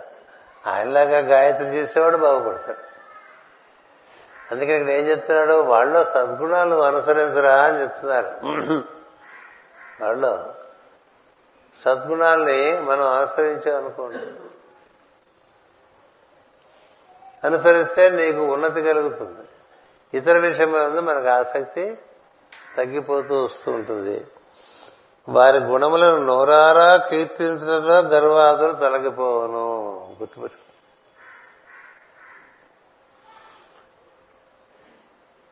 మొహమాట పడకూడదు. ఒక సద్గుణం కనిపిస్తే దాన్ని కీర్తించడానికి. ఏమైపోతుందో? మనకి ఖర్చపాడ అలా అని లేని సద్గుణం ఉన్నట్టుగా పొగడకూడదు. దానికి అసత్య దోషం వస్తుంది. మామూలుగా సభల్లోనూ సన్మాన సభల్లోనూ సత్కార సభల్లోనూ వాడిని ఇంద్రుడు చంద్రుడు కానే కాదు. సత్య దూరంగా ఉండకూడదు. నువ్వు చేసేటువంటి కీర్తనము సత్యమై ఉండవలే దాన్ని నువ్వు నిర్మోహమాటంగా చెప్పగలిగి ఉండవలే. అలా ఉంటే నీలో ఉన్నతి కలుగుతుంది. సన్మార్గమున జీవయాత్ర చేయుతూ భూతదయ పరోపకారము శాంతి దాంతి మున్నగు గుణములు గల వారి జీవిత సన్నివేశములను గమనించుకొనవలను. వారినే భగవంతుని లీలలుగా ఎరిగి చెప్పుకొనవరడం ఈ ప్రయత్నమున అభిమానము అహంకారము మమకారము వేరుగా సాధన లేకయే తొలగిపోవను. అది. అందుకనే శంకరాచార్య వారు చెప్తారు కదా సత్సంగత్వే నిస్సంగత్వం.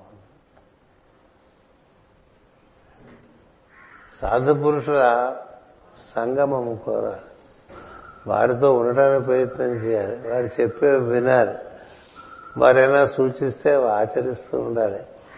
అలా ఇంతవరకు చాలా మంది గోచరిస్తూ ఉండేవారు వారిని సేవించుకుంటూ ఉండేవారు. దానివల్ల ఏమవుతుంది? నీకు నిస్సంగత్వం వస్తుంది. నిస్సంగత్వే నిర్మోహత్వం నిర్మోహత్వే నిశ్చలతత్వం. మనసు నిశ్చలంగా ఉండాలంటే ఇవి మార్గాలు నేను నిశ్చలంగా ఉంచుకుందాం అనుకుంటాను. నిశ్చలంగా నేను వాడిని చాలా స్టేబుల్గా ఉంటాను. పనికిరా ఎందుకంటే నీ దగ్గర ఎక్విప్మెంట్ సరిగ్గా తయారు కాలేదు అందుచేత మొదట ఈ బుద్ధి స్థిరముగా నిలవదు. అది కూడా చెప్పారు. బుద్ధి మామూలుగా స్థిరంగా ఉండదు అది. వ్యక్తులపై మనకున్న అభిప్రాయములు మారుతుండదు కనుక ఈ పెద్దలకైన అభిప్రాయ అభిప్రాయములు కూడా మారుతుండను ఈ మార్పులే విఘ్నములు. బుద్ధి స్థిరంగా లేకపోవటం వల్ల ఒకప్పుడు అబ్బో మా గురువుగారు బ్రహ్మాండం అన్నవాడు. కొన్నాళ్ళు పోయిన తర్వాత ఎలా ఉన్నారు అంటే అంత కాదులేండి అంటాడు వీడే. ఏది? ఇంత అంత అనుకున్నవాడు ఇప్పుడు అంత కాదులేండి అంటాడు. నీ బుద్ధిలో ఏదో తేడా వచ్చింది తప్ప అక్కడది. మనం కొంతమందిని ముందు అట్లా తీసుకెళ్ళి అక్కడ నానబెడతామండి. ఆ తర్వాత తీసుకెళ్ళి కింద మారేస్తాం వాడు ఎప్పుడు ఒకలాగానే ఉంటాడు కదా. కాసేపు అక్కడ పెడతావు కాసేపు ఇక్కడ పెడతావు మళ్ళీ పని ఉంటే అక్కడ పెడుతూ ఉంటావు. ఇదేంటి నీ బుద్ధిలో స్థిరత్వం లేకపోవడం వల్ల?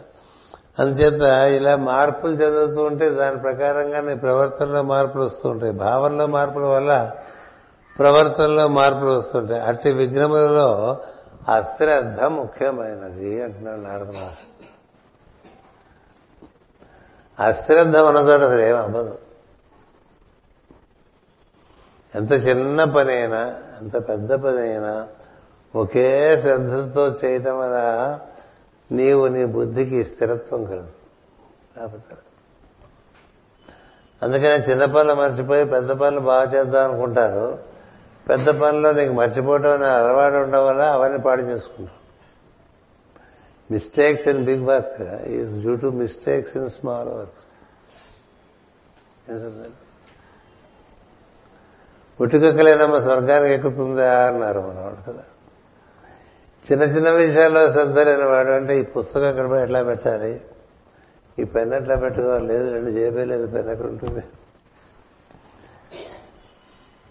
ఏ వస్తువు ఎక్కడ ఏ విధంగా పెట్టుకోవాలి? పెట్టే తీరు ఇది ఇలా పట్టుకుంటావా? ఇలా పట్టుకుంటావా? ఇది నలిపేస్తావా? దాంట్లో నేను శ్రద్ధ. కొంతమంది చేతిలో పుస్తకం పువ్వు వల్లే నలిగిపోతుందండి కొంతమంది ఒంటి మీద పువ్వు కూడా నలగదు. దీనివల్ల శ్రద్ధ. అదే కదా పరీక్ష పెడతాడు అర్జునుడు. ఇంద్రలోకంలో అంటే మనకి సినిమా జ్ఞానం అలాగే ఉంటుంది కాబట్టి చెప్తున్నాను. దానికోసం పెద్ద భారతం అంతా చదివేక్కర్లేదు కదా?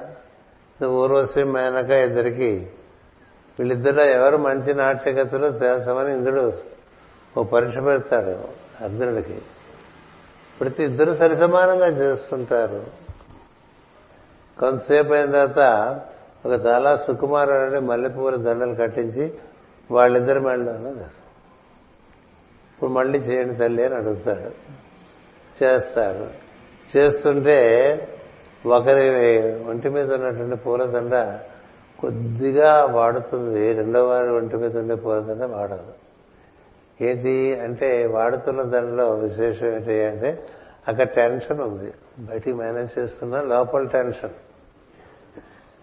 టెన్షనో టెన్షన్ అని పాట వస్తుంటుంది. అంతా టెన్షనే కదా. లోపల టెన్షన్ ఉండి బయటికి బాగా డ్యాన్స్ చేస్తూ ఉంటే ఆ పూలదండ వాడిపోతుంది. రెండో పూలదండ వాడదు. ఎందుకంటే లోపల బయట ఒకే రకమైనటువంటి స్థిరత్వంతో ఉంది ఆవిడ. అంతేత ఈమె ఆయన కన్నా ఎక్కువ ప్రావీణ్యం కలిగినటువంటి నర్తకి ఏం చెప్పాడు. చెప్తే ఎలా చెప్పావు అని అడిగితే ఇప్పుడు నేను చెప్పిందే చెప్తాను అంచేత మన చేతిలో ఒక వస్తువు ఉందనుకోండి అది మన చేతిలో మూడు రోజుల్లో పాడైపోతుందా ముప్పై ఏళ్ళైనా పాడవుదా అనేది లెక్క. చెప్తుంటాం కదా కొంతమంది పట్టుకుంటేనే మసి. ఏది పట్టుకుంటే అది? పట్టుకుంటే జారిపోతుంటుంది పట్టుకుంటే విరిగిపోతుంటుంది ఎక్కడో పెట్టేస్తాం మర్చిపోతూ ఉంటాం అర్థం ఏంటి శ్రద్ధ లేదు. అంతే. శ్రద్ధ ఉంటే ఎందుకంటే అందుకని ఇట్టి విఘ్నములలో అశ్రద్ధ ముఖ్యమైనది. అది మాటి మాటికి అడ్డు వస్తుండదు అది తమాష. అశ్రద్ధ. కర్ణుడికి అదే సమస్య. అర్జునుడికి అదే వరం. అర్జునుడికి శ్రద్ధ వరం. కర్ణుడికి అన్ని మనకు వచ్చు అనే ఫీలింగ్ ఎక్కువ. వచ్చు. కానీ శ్రద్ధ లేదు కాబట్టి గుర్తురావు. శ్రద్ధ లేని వాడికి టైం గుర్తురావండి. శ్రద్ధ ఉన్న వాడికి గుర్తు వస్తుంది అంచేత అర్జునుడికి ఏ ఆశ్రమైనా వెంటనే గుర్తు వస్తుంది కర్ణుడికి గుర్తు రాదు బొరగొక్కోవాలి ఏమి గుర్తురావు టైం గుర్తురావరా నీకని చెప్పేశాడు ఆయన ఋషి. అది ఆయన శాపం ఇవ్వటం వల్ల కాదు వీళ్ళు ఉండేటట్టు అవగుణం నువ్వేదో అనుకుంటున్నావు కానీ నీకు సమయానికి ఏం గుర్తురావు కదా? ఏం లాభం సమయానికి గుర్తురాకపోతే? అంతకు ముందు గుర్తుండి ఆ తర్వాత గుర్తుండి ఆ సమయానికి గుర్తు రాలేదనుకో దీనివల్ల అశ్రద్ధ వల్ల. అశ్రద్ధ దేనివల్ల? స్థిరమైన బుద్ధి లేకపోవటం వల్ల. స్థిరమైన బుద్ధి ఎందుకు లేదు?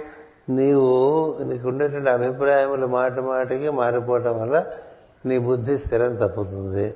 అందుకని స్థిరమైనటువంటి అభిప్రాయం ఏ కొంతమంది మీద పెట్టుకుని అది నీకు నచ్చే నువ్వు అనుసరించుకుంటూ వెళ్తూ ఉంటే క్రమంగా నీలో ఇవన్నీ వరుసగా వచ్చేస్తాయి. ఇవన్నీ కూడా మనం సైకాలజీ సైకాలజీ అంటాం. ఇంతకన్నా సైకాలజీ అని ఊరికి రెండు రోజులు పని చేసి దాన్ని పారేసి ఇంకో పని చేసి అది తీసుకుని సగం చేసి పారేసి అన్ని వంటలు సగమే చేసి అన్నం పెట్టగలరా ఎవరికైనా? ఇది కాస్త అది కాస్త ఇంకోటి కాస్త ఏది పూర్తి చేయలేవు. ఏది పూర్తి చేయలేకపోవటం ఎందుకు వచ్చింది? నీ బుద్ధిలో స్థిరత్వం లేకపోవడం అలా జరుగుతుంది. అలా జరిగినప్పుడు అన్ని అసంపూర్ణంగా ఉండిపోతాయి. అది ఎవరికీ పనికిరాదు అది. అది సగం వండకపోతే ముడి సరుగ్గా పనికొస్తుంది. పూర్తిగా వండితే వంటకంగా పనికొస్తుంది. అటు ముడి సరుకు కాదు ఇటు పూర్తి అయినటువంటి వంట కాదు. దాన్ని ఏం చేస్తా? కాకి కూడా తినదు కుక్క కూడా తినదు. దేనివల్ల అస్థిరమైనటువంటి బుద్ధి ఉంటుంది. అందుకని స్థిర బుద్ధి కావాలంటే మార్గం ఇక్కడ ఏం చెప్తున్నారంటే ఎదుటి వారిలో నీకు కనిపించిన సద్గుణాలని వాటిని నువ్వు కీర్తించుకుంటూ అవి నువ్వు ఏమన్నా నీ జీవితంలోకి కొని తెచ్చుకోగలవేమో చూడాలి. మనకి ఎంత జ్ఞానం ఉంటే ఏం లాభం అండి? ఇట్లా ఏదో ఒక కట్టుబాటు పెట్టుకుని ప్రతి వారం ఇలా చెప్పుకుంటాం అనేటువంటి ఒక కట్టుబాటు ఉందండి గురుగారు ముప్పై సంవత్సరాలు రోజు చెప్పేవారు. నువ్వు వారానికి ఒకసారి చెప్పడానికి ఎమ్మెల్యే గారు ముప్పై సంవత్సరాలు పడిన రోజు ఆయన ప్రతి కోర్టు లేని వారాంతాల్లో చెప్తూనే ఉండేవారు. నీకు అది శ్రద్ధకి తార్కాడం ప్రతి చిన్న విషయానికి ముందు క్యాష్ క్యాష్ చేసేసామనుకోండి శ్రద్ధ లేదు క్లాస్ క్యాన్సిల్ చేస్తే బాగుంటుందని సలహా ఎవరన్నా చెప్పారనుకోండి. అమ్మాయి అనుకున్న వెంటనే క్యాన్సిల్ చేసేసారనుకోండి. మనకి ఇంకా ఇప్పుడు పర్వాలేదు ఇదివరకు హోమంకి వర్షం వస్తుందేమో అభిషేకానికి వర్షం వస్తుందేమో గాలి ఎక్కువ వచ్చేస్తుందేమో హోమం చేస్తుంటే ఎండ ఎక్కువ వచ్చేస్తుందేమో ఇవన్నీ బాధలు ఉండేవి కదా. దానికి అనుగుణంగా పైకి కిందకి పక్కకి ఇక్కడ పెడితే ఇక్కడ మారుస్తూ ఉండేవాడు. సరిగ్గా రుద్రాభిషేకం ఓం నమో భగవతి రుద్రాయ గారు ఫట్మన్ మొదలు వచ్చేసేది ఎక్కడి నుంచో వర్షం కదా. అలాగే హోమం చేస్తుంటే మొహం పగిలిట్టుగా ఎండ కొడుతూ ఉండేది కదా. మరి అవన్నీ దాటేసి ఇప్పుడు అవన్నీ ఏం లేని స్థితిలో వచ్చినప్పుడు నీలో శ్రద్ధ పెరగాల ఇంకా తగ్గిపోవాలా? అవరోధాలు కొన్ని దాటితే నువ్వెలా ఉన్నావు అని అందుకనే ఎక్కువ ఫెసిలిటీస్ ఏర్పడిస్తేట శ్రద్ధ తగ్గిపోతుందట. మీరు చూడండి ఎక్కడైనా ఏ ఆశ్రమాలైనా ఇన్ఫ్రాస్ట్రక్చర్ బాగా డెవలప్ అయ్యే ముందు ఉండే శ్రద్ధ ఇన్ఫ్రాస్ట్రక్చర్ అంతా డెవలప్ అయిన తర్వాత ఉండదు ఇంకక్కడ ఎందుకని సౌకర్యములు పెరిగిన కొద్దీ శ్రద్ధ తగ్గిపోయి ఏవేవో ఆడంబరాలు పెరిగిపోతూ ఉంటాయి. అందుచేత పెద్దల లోపములతో సంబంధము లేక గుణములనే మెచ్చుకున్నటలో ఈ విగ్రహములు తొలగను వారిలో లోపములతో మనకు ప్రమాదము కలుగుదని తెలియవలను. వారిని గుర్తించడంతో ఈ గుర్తింపు మన మనస్సులో కలుగును కనుక దాని వలన మాత్రమే నష్టము కలుగును. గుణములను మెచ్చుకొనుతూ నిరంతరం పెద్దలను సన్నిహితముగా పెద్దలతో సన్నిహితముగా వెలుగుట వలన వారి ప్రభావము సాధకునిపై ప్రసరించును. గురువు గారు ఎలా ఉన్నా సరే గురువు గారు నీ గురు కుదిరింది కాబట్టి మిగతా విషయాలు పట్టించుకోకుండా ఆయనలోకి నీకు ఏం నచ్చినాయో అవే అనుసరిస్తూ ఆయన చెప్పిన పనులు చేసుకుంటూ ఉన్నావు అనుకో చేసుకుంటే ఏం జరుగుతుందంటే ఆయన ప్రభావం నీ మీద పడ్డము గురుగారిని మనం బాగా విశ్లేషించి. విశ్లేషించామనుకో ఆయన ముడిసిపోతాడు ముడిసిపోవటం అంటే ఆయన ప్రసారం వరకు రాదు. రాకపోవడం వల్ల నువ్వు నీకే ఉపయోగమే ఉండదు. ఇట్లా పనిచేయటమే సాన్నిధ్యం అందరు ఏది? గురువు యొక్క ప్రభావము నీ మీద పనిచేయటాన్ని సాన్నిధ్యం అంటారు.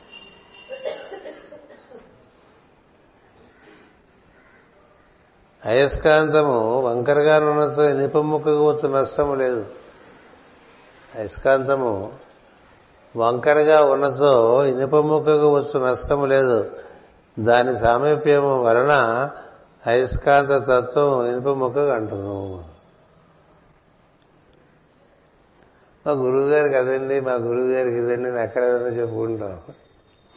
మా గురువుగారి షుగర్ అండి అంటాడు నీ షుగర్ నిన్నెందుకు అంటూ నేను దాని ప్రభావం నీకు పడుతుంది తప్ప షుగర్ నీకు రాదుగా. మా గురువు గారికి అండి కిడ్నీలు పనిచేయట్లేదని నేను అదే చెప్పుకుంటా. అప్పుడు గురువు ఎట్లా నువ్వు ఏం చూసి గురువు అని గుర్తించావు? అది చెప్పు. అది చెప్పుకో. ఆయనకి దివ్య దర్శనం దర్శనమైంది ఆయన దివ్యమైనటువంటి విషయం రచించి ఇచ్చారు. చదువుకో. ఆయన దివ్యమైన విషయాలు చెప్పారు. అది చెప్పుకో. ఆయన రకరకములుగా ఎంతో మందికి ఉపకారం చేశాడు. అది చెప్పుకో. ఎంతో మందికి ఔషధ సేవ చేయడం వల్ల తీరని రోగాలు తగ్గిపోయినాయి. అవి చెప్పుకో. ఏ చెప్పుకోవడం వల్ల ఆయన ప్రభావం నీ మీద పడుతుందో అది చెప్పుకోవాలి తప్ప ఇతరులైన విషయాలు చెప్పుకుంటున్నాం అనుకో గురువు గారి గురించి. అందుకే నాకు ఉపమానం ఇచ్చారు మాస్టర్ అయస్కాంతం వంకరగా ఉంటే నీకెందుకు రా ఇనపక్కకి అయస్కాంతంలో ఉండే అయస్కాంతీకరణ శక్తి ముఖ్యం తప్ప దాని వంకరలో నీకెందుకు? ఆయన కుంటుతూ నడుస్తాడండి మా గురుగారండి. కుంటుతాడో గెంతుతాడో నీకెందుకు? నువ్వు ఆయన అందుకనే కదా మొట్టమొదటి కదా గురు చరిత్రలో దీపకుడు తీస్తారు. మహా గురువు గారు కుష్ఠరోగం చూసాడా? దీపకుడు చూడలే. ఆయనలో ఉండే తేజస్సు చూసి దాంతో అనుబంధం పెట్టుకుని ఆయన సేవ చేస్తూ వచ్చాడు. అందువల్ల కదా త్రిమూర్తులు వచ్చా కూడా? నా గురువు గారు ఇవ్వగలిగినా మీరు ఎవరు ఇవ్వలేరని చెప్పాడు కదా? అదే భక్తరాజ మహారాజు కూడా చక్కని పాట ఒకటి రాసిచ్చారు. అమూల్ చీజ్ జో ది గురువునే భగవానుభి నా దేశక అన్నారు భగవంతుడు ఇవ్వలేని అమూల్యమైన విషయం నాకు నా గురువు ఇచ్చాడు అన్నారు. అంచేత నీకు ఆ దృష్టి ఉండాలి. గురి ఉంటే గురి ఉంటేనే గురువు గురి లేకుండా గురువు లేడు. అంటే ఇక్కడ ఏది పెడతాం కదా వాడి రోజు అందరూ చూస్తుండగా దండం పెట్టేసి ఎవరు లేరు అనుకోండి దాన్ని పట్టించుకుండా మన గదిలోకి నడిపాం అనుకోండి. ఎందుకంటే ఏమన్నా పెట్టలేదు దండి ఎవరు చూడలేదు కదరా అంటే పది మంది చూడటానికి గురువు దండం పెడతారు ఉన్నదని కదా అక్కడ కూర్చున్నాడని కదా. అవన్నీ ఇంకోటి గుర్తుపెట్టుకోండి. బ్రహ్మదేవుడికి నారాయణ చెప్తాడు. అట్లా వేస్తే అక్కడ ఆయన కూర్చున్నారని గుర్తుండాలి. అక్కడ ఆయన కూర్చున్నారు ఆ పాదుకల మీద ఆయన పాదాలు ఉన్నాయని తెలిసి ఉండాలి. ఆ పాదుకలు ఆ దృష్టితో నువ్వు దండం పెట్టుకుంటే నీకు స్పర్శ లభిస్తుంది. ఇలాంటివన్నీ యేసు కథలు రాసిచ్చా కూడా. అది సజీవమైనటువంటి విషయం. ఎందుకంటే శాశ్వతులైనటువంటి పురుషులు ఎక్కడికి పోరు అక్కడే ఉంటారు. అంతే భగవంతుడు అందుకనే భగవంతుడు దర్శనమిచ్చే అంతర్ధానమైన చోట్లో ఆ చోటంతా కూడా ఆ తత్వం అట్లాగే ఉంటుంది. అంచేతనే ఇక్కడ శివుడు ప్రత్యక్షమయ్యాడు ఇక్కడ విష్ణువు ప్రత్యక్షమయ్యాడు ఇక్కడ అమ్మవారు ప్రత్యక్షమైంది అని చెప్పుకుంటారే ఆ ప్రదేశాల్లో ఆ సాన్నిధ్యం అలా లభిస్తూనే ఉంటుంది నీకు. చూడటానికి కళ్ళు ఉండాలి అవి శాశ్వతంగా ఉండిపోతే మనం పెట్టే గుళ్ళు ఉండవు ఇక మనం శాశ్వతులు కాకుండా మనం గుడి పెట్టామనుకోండి మన ముందే దాన్ని తీసేసి రోడ్డు వైడ్నింగ్ అని లేదా మన తర్వాత అయినా అది పోవచ్చు. కొన్నాళ్ళు పూజ జరిగిపోవచ్చు కానీ జ్యోతిర్లింగములు ఇత్యాది ఉన్నవి అష్టాదశ పీఠాలు ఎప్పటికీ ఎందుకని అవన్నీ అమృతమూర్తులు అవతరించిన ప్రదేశాలు కాబట్టి. అట్లాగే ఒక అశి వశిష్ట ప్రతిష్ట ఒక అగస్త్య ప్రతిష్ట ఒక వేదవ్యాస ప్రతిష్ట ఇలాంటివి ఉన్నాయనుకోండి వాటికి ఉండే విలువ నువ్వు చేసే ప్రతిష్టకే ఉండవు. ఎందుకని వాళ్ళు శాశ్వతులు అవడం వల్ల వారు చేసే ప్రతి పనికి శాశ్వతత్వం వస్తుంది. అంచేత ఊరికి చిన్న చిన్న చిన్న చిన్న గుళ్ళు అట్లా మనం ఈ బీచ్లో కట్టినట్టుగా ఇసుకతో చిన్నప్పుడు బీచ్కి వెళ్ళి ప్రతి వాళ్ళు గుడి కట్టేవాళ్ళం. ఎక్కడ? చెన్నై బీచ్లో మెరీనా బీచ్లో వెళ్ళి మనకి ఏం పైన పాడా మనకి. కాసేపు ఆడుకోండి అంటే ఇంత మట్టి పోగేసి ఒక పెద్ద గుడి కొడతాం అల రాగానే పోతుంది. ఇప్పుడు మా అల రాలేదు మర్నాటికి కూడా ఉండదు అది. అలా కాకుండా ఒక ప్రతిష్ట చేస్తే ఒక మహర్షి అది ఎప్పటికీ ఉండదు. అందువల్ల సద్గురు అనేటువంటి వాడు శాశ్వతుడు. శాశ్వతులైనప్పుడు నువ్వు ఒక మీ ఇంట్లో మీరు ఒక చోట ఏర్పాటు చేసి నిత్యం ఇక్కడ గురువు గారు కూర్చుంటారని ఒక కుర్చీ ఏర్పాటు చేస్తే నీ శ్రద్ధ బయట అందులో గురువు గురుగారు కూర్చునేటువంటి పరిస్థితి ఏర్పడుతుంది. నీ శ్రద్ధే. అందుకనే దేవుడు కూడా ఒకటి పెట్టారు. అది ఇంట్లో అన్నిటికన్నా చాలా చిన్న స్థలంగా వస్తుంది కదా. ఇంతకన్నా ఎందుకు దేవుడు కానీ కదా. నువ్వు అక్కడ ఆయన ఉన్నాడనుకుంటే నీకు ఉన్నాడు. క్రమంగా నువ్వు ఉన్నాడనే దాంట్లో శ్రద్ధ పెరిగిన కొద్దీ నీకు ఇక్కడ దర్శనం కూడా అవుతుంటుంది ఇంట్లోంచి బయటకు వెళ్ళేప్పుడు ఇంట్లో పెద్దవాళ్ళకి చెప్పినట్టుగా ఆ మందసం దగ్గరికి వెళ్ళి ఇలా వెళ్ళి వస్తాను స్వామి రెండు రోజుల తర్వాత మళ్ళీ వస్తాను అని చెప్పి వెళ్ళాలి. ఎందుకంటే ఉన్నాడు అక్కడ. ఇవన్నీ ఎలా తెలుస్తాయండి? నీలో ఉండే శ్రద్ధ బట్టి తెలుస్తుంది అందుకనే ఎంత ఉన్నాడు అనుకునేవారంటే పూర్వ భక్తులు వాళ్ళతో పాటే వాళ్ళ దేవతారాధన పెట్టుకుని పట్టుకుపోతుండేవాడు ఎక్కడికి వెళ్తే అది అక్కడ దాన్ని ఓపెన్ చేసేసి దాన్ని సపర్యలు చేసేసి దాన్ని నైవేద్యం పెట్టేసేవాడు కదా? ఇప్పుడు మనం పది రోజులు క్యాంప్ వెళ్ళామనుకోండి ఇంట్లో పెట్టుకున్న దేవతా విగ్రహాలు ఏమైపోతాయి? వాటికి ఎవరన్నం పెడుతున్నారు? ఎవరు నీళ్ళు పోస్తున్నారు?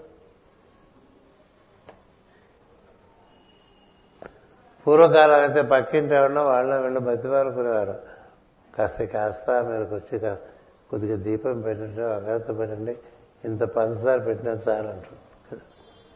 ఎందుకని నీకు ఇక్కడ ఉన్నాడనేటువంటి ఒక భావన ఉంటుంది. ఇవన్నీ దేంట్లో వచ్చింది తెలుసా? భక్తి అనే వాటిలో చూస్తాయి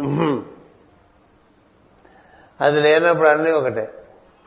భక్తి లేని చోట శ్రద్ధ ఉండదు శ్రద్ధ లేని చోట ఏమీ అబ్బదో అన్ని విఘ్నాలే ఉంటూ ఉంటాయి. ఈ సత్సాంగాత్యమే లేనిచో స్వయం కృషి చేత నిష్ట కుదురుట ఎంతవానికి సాధ్యము కాదు. స్వయం కృషికి నిష్ట కలగాలంటే అలా నిష్టగా అన్ని పనులు చేసేవాడి దగ్గర చేస్తే నీకు నిష్ట కలుగుతుంది. మనమే అంత అనుకుంటే అట్లాగే ఉంటుంది. ఎందుకంటే అంతకన్నా మనకి పెరగదు మన ప్రజ్ఞ. కాబట్టి పనులు అలాగే ఉండిపోతుంది.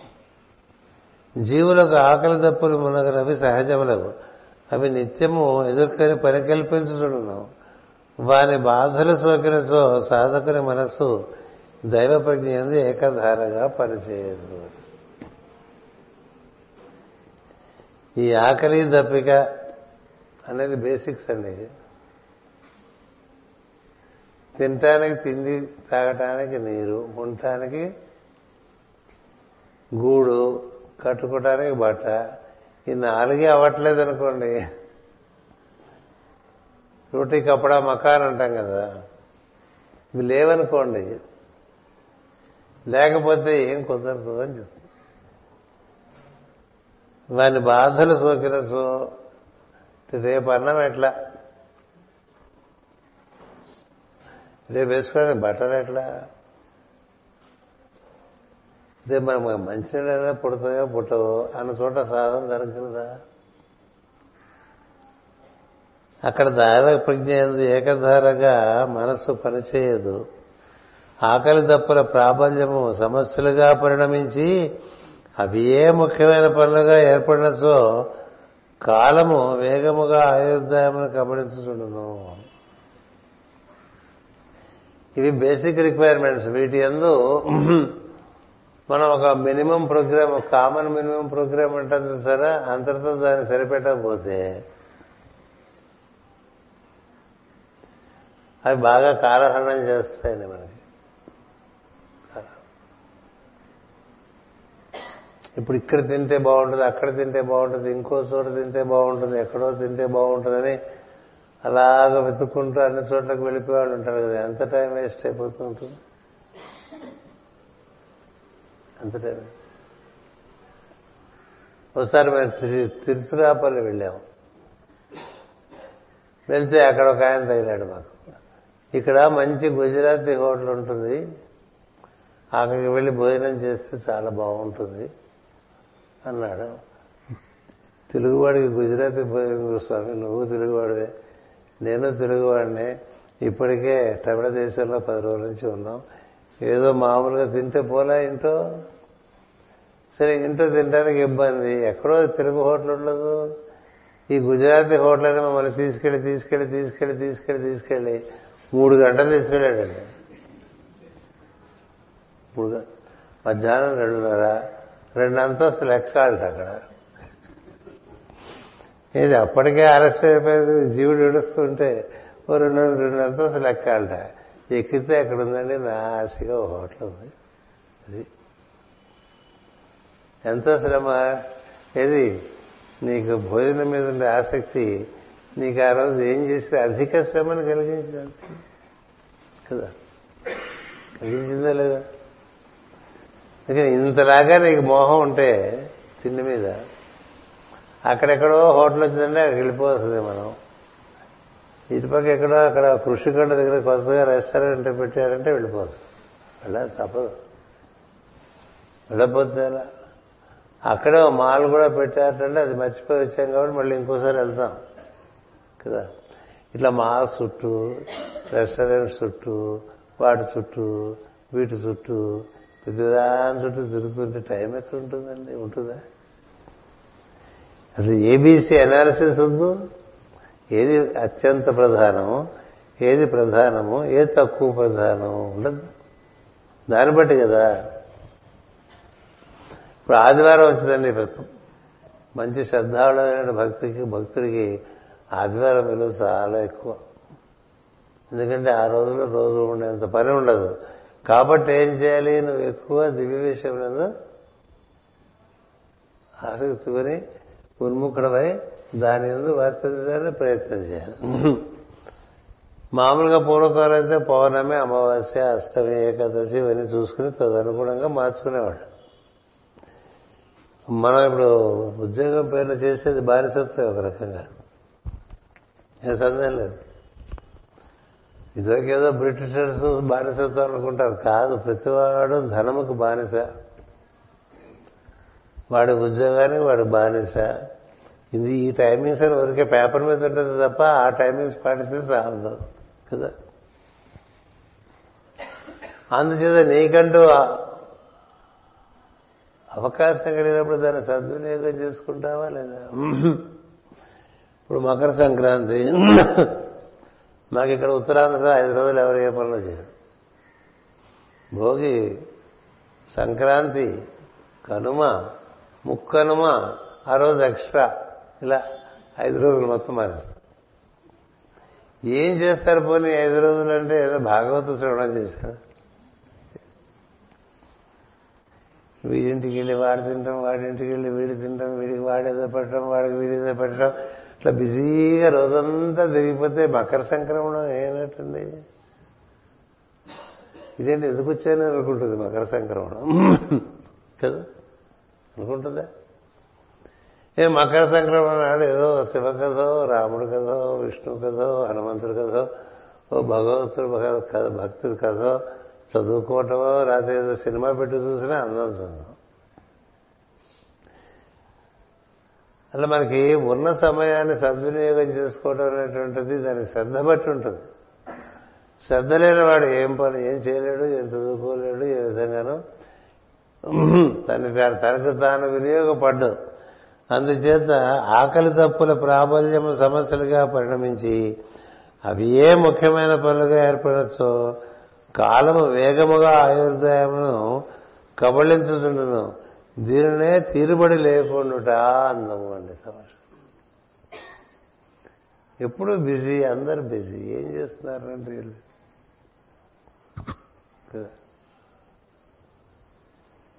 అలా మెషిన్ ఆడేస్తుందండి టర్న్ ఓవర్ నెల్లు. పిండి మరి ఆడిపోతుంది అందులో ఏ పిండి అవ్వట్లే కదా. ఏ ఎన్ని ఎన్ని కేజీలు ఆడించామంటే ఏం లేదు మర తిరిగింది తప్ప ఆడించింది ఏం లేదన్నాం అనుకోండి. అంతప్ప మనం ఊరికి బిజీగా పొద్దు నుంచి రాత్రి వరకు అలా మనకి బండ్లు వేసుకుని తిరిగేసాం ఇదివరకైనా తిరుగుడు పెరగడానికి కారణం వాహనాలు ఎక్కువైపోయినాయి. ఇప్పుడు అయితే అక్కడి నుంచి అక్కడి నుంచి ఇప్పుడు నేవల్ క్వార్టర్స్ నుంచి బయలుదేరి రావాలనుకోండి నడిచి ఆ ఏం వెళ్తానో ఇంట్లో కూర్చుని వెళ్దాం అనుకుంటాం కదా. మన చేతిలో బండి ఉంది ఎక్కడి నుంచి ఎక్కడికైనా వెళ్ళిపోవచ్చు కదా. అలా స్కూటర్కి వెళ్ళిపోవటం ఇలా కార్ వేసుకు వెళ్ళిపోవటం. దానివల్ల ఏమైనా తిరుగుడు పెరిగిపోయిందిగా. తిరిగిన స్వామి పోయిందిగా పోయింటే మళ్ళీ రాదుగా. సద్విషయములకు తిరిగామంటే పోనే అర్థం ఉంది. అంటే సద్విషయం అంటే ఏదంటే నిన్ను సత్యానికి చేరువు చేసే విషయం ప్రతి సద్విషయం అలా కాని వాటికి తిరిగారనుకోండి టైం అంతా అది ఇక్కడ చెప్తున్నాడు నారదుడు. దీంతో తిరుబడి లేకుండా దైవ చింతనాదులకు తిరిగే లేనట్లు భ్రమ కలుగును. ఇన్ని ఎక్కడ చేస్తామండి అనుకుంటాడు కదా ప్రతివాడు.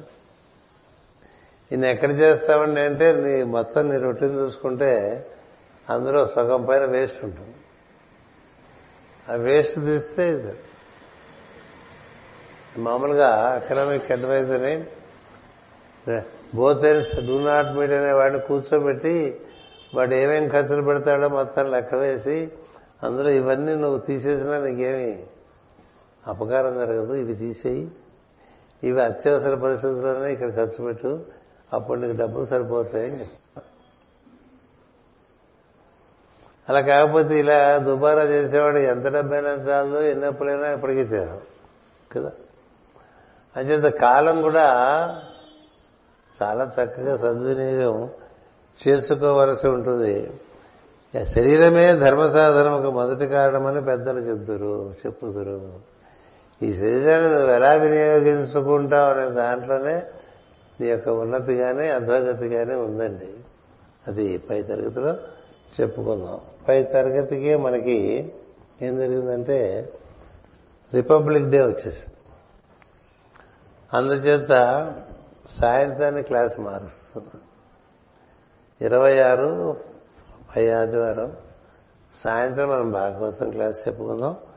స్వస్తి ప్రజాభ్య పరిపాలయంతాం. న్యాయేన మార్గేణ మహీమహిషా గోబ్రాహ్మణేభ్య శుభమస్తు నిత్యం. లోకా సమస్త సుఖినో భవంతు. లోకా సమస్త సుఖినో భవంతు. లోకా సమస్త సుఖినో భవంతు. ఓం శాంతి శాంతి శాంతి.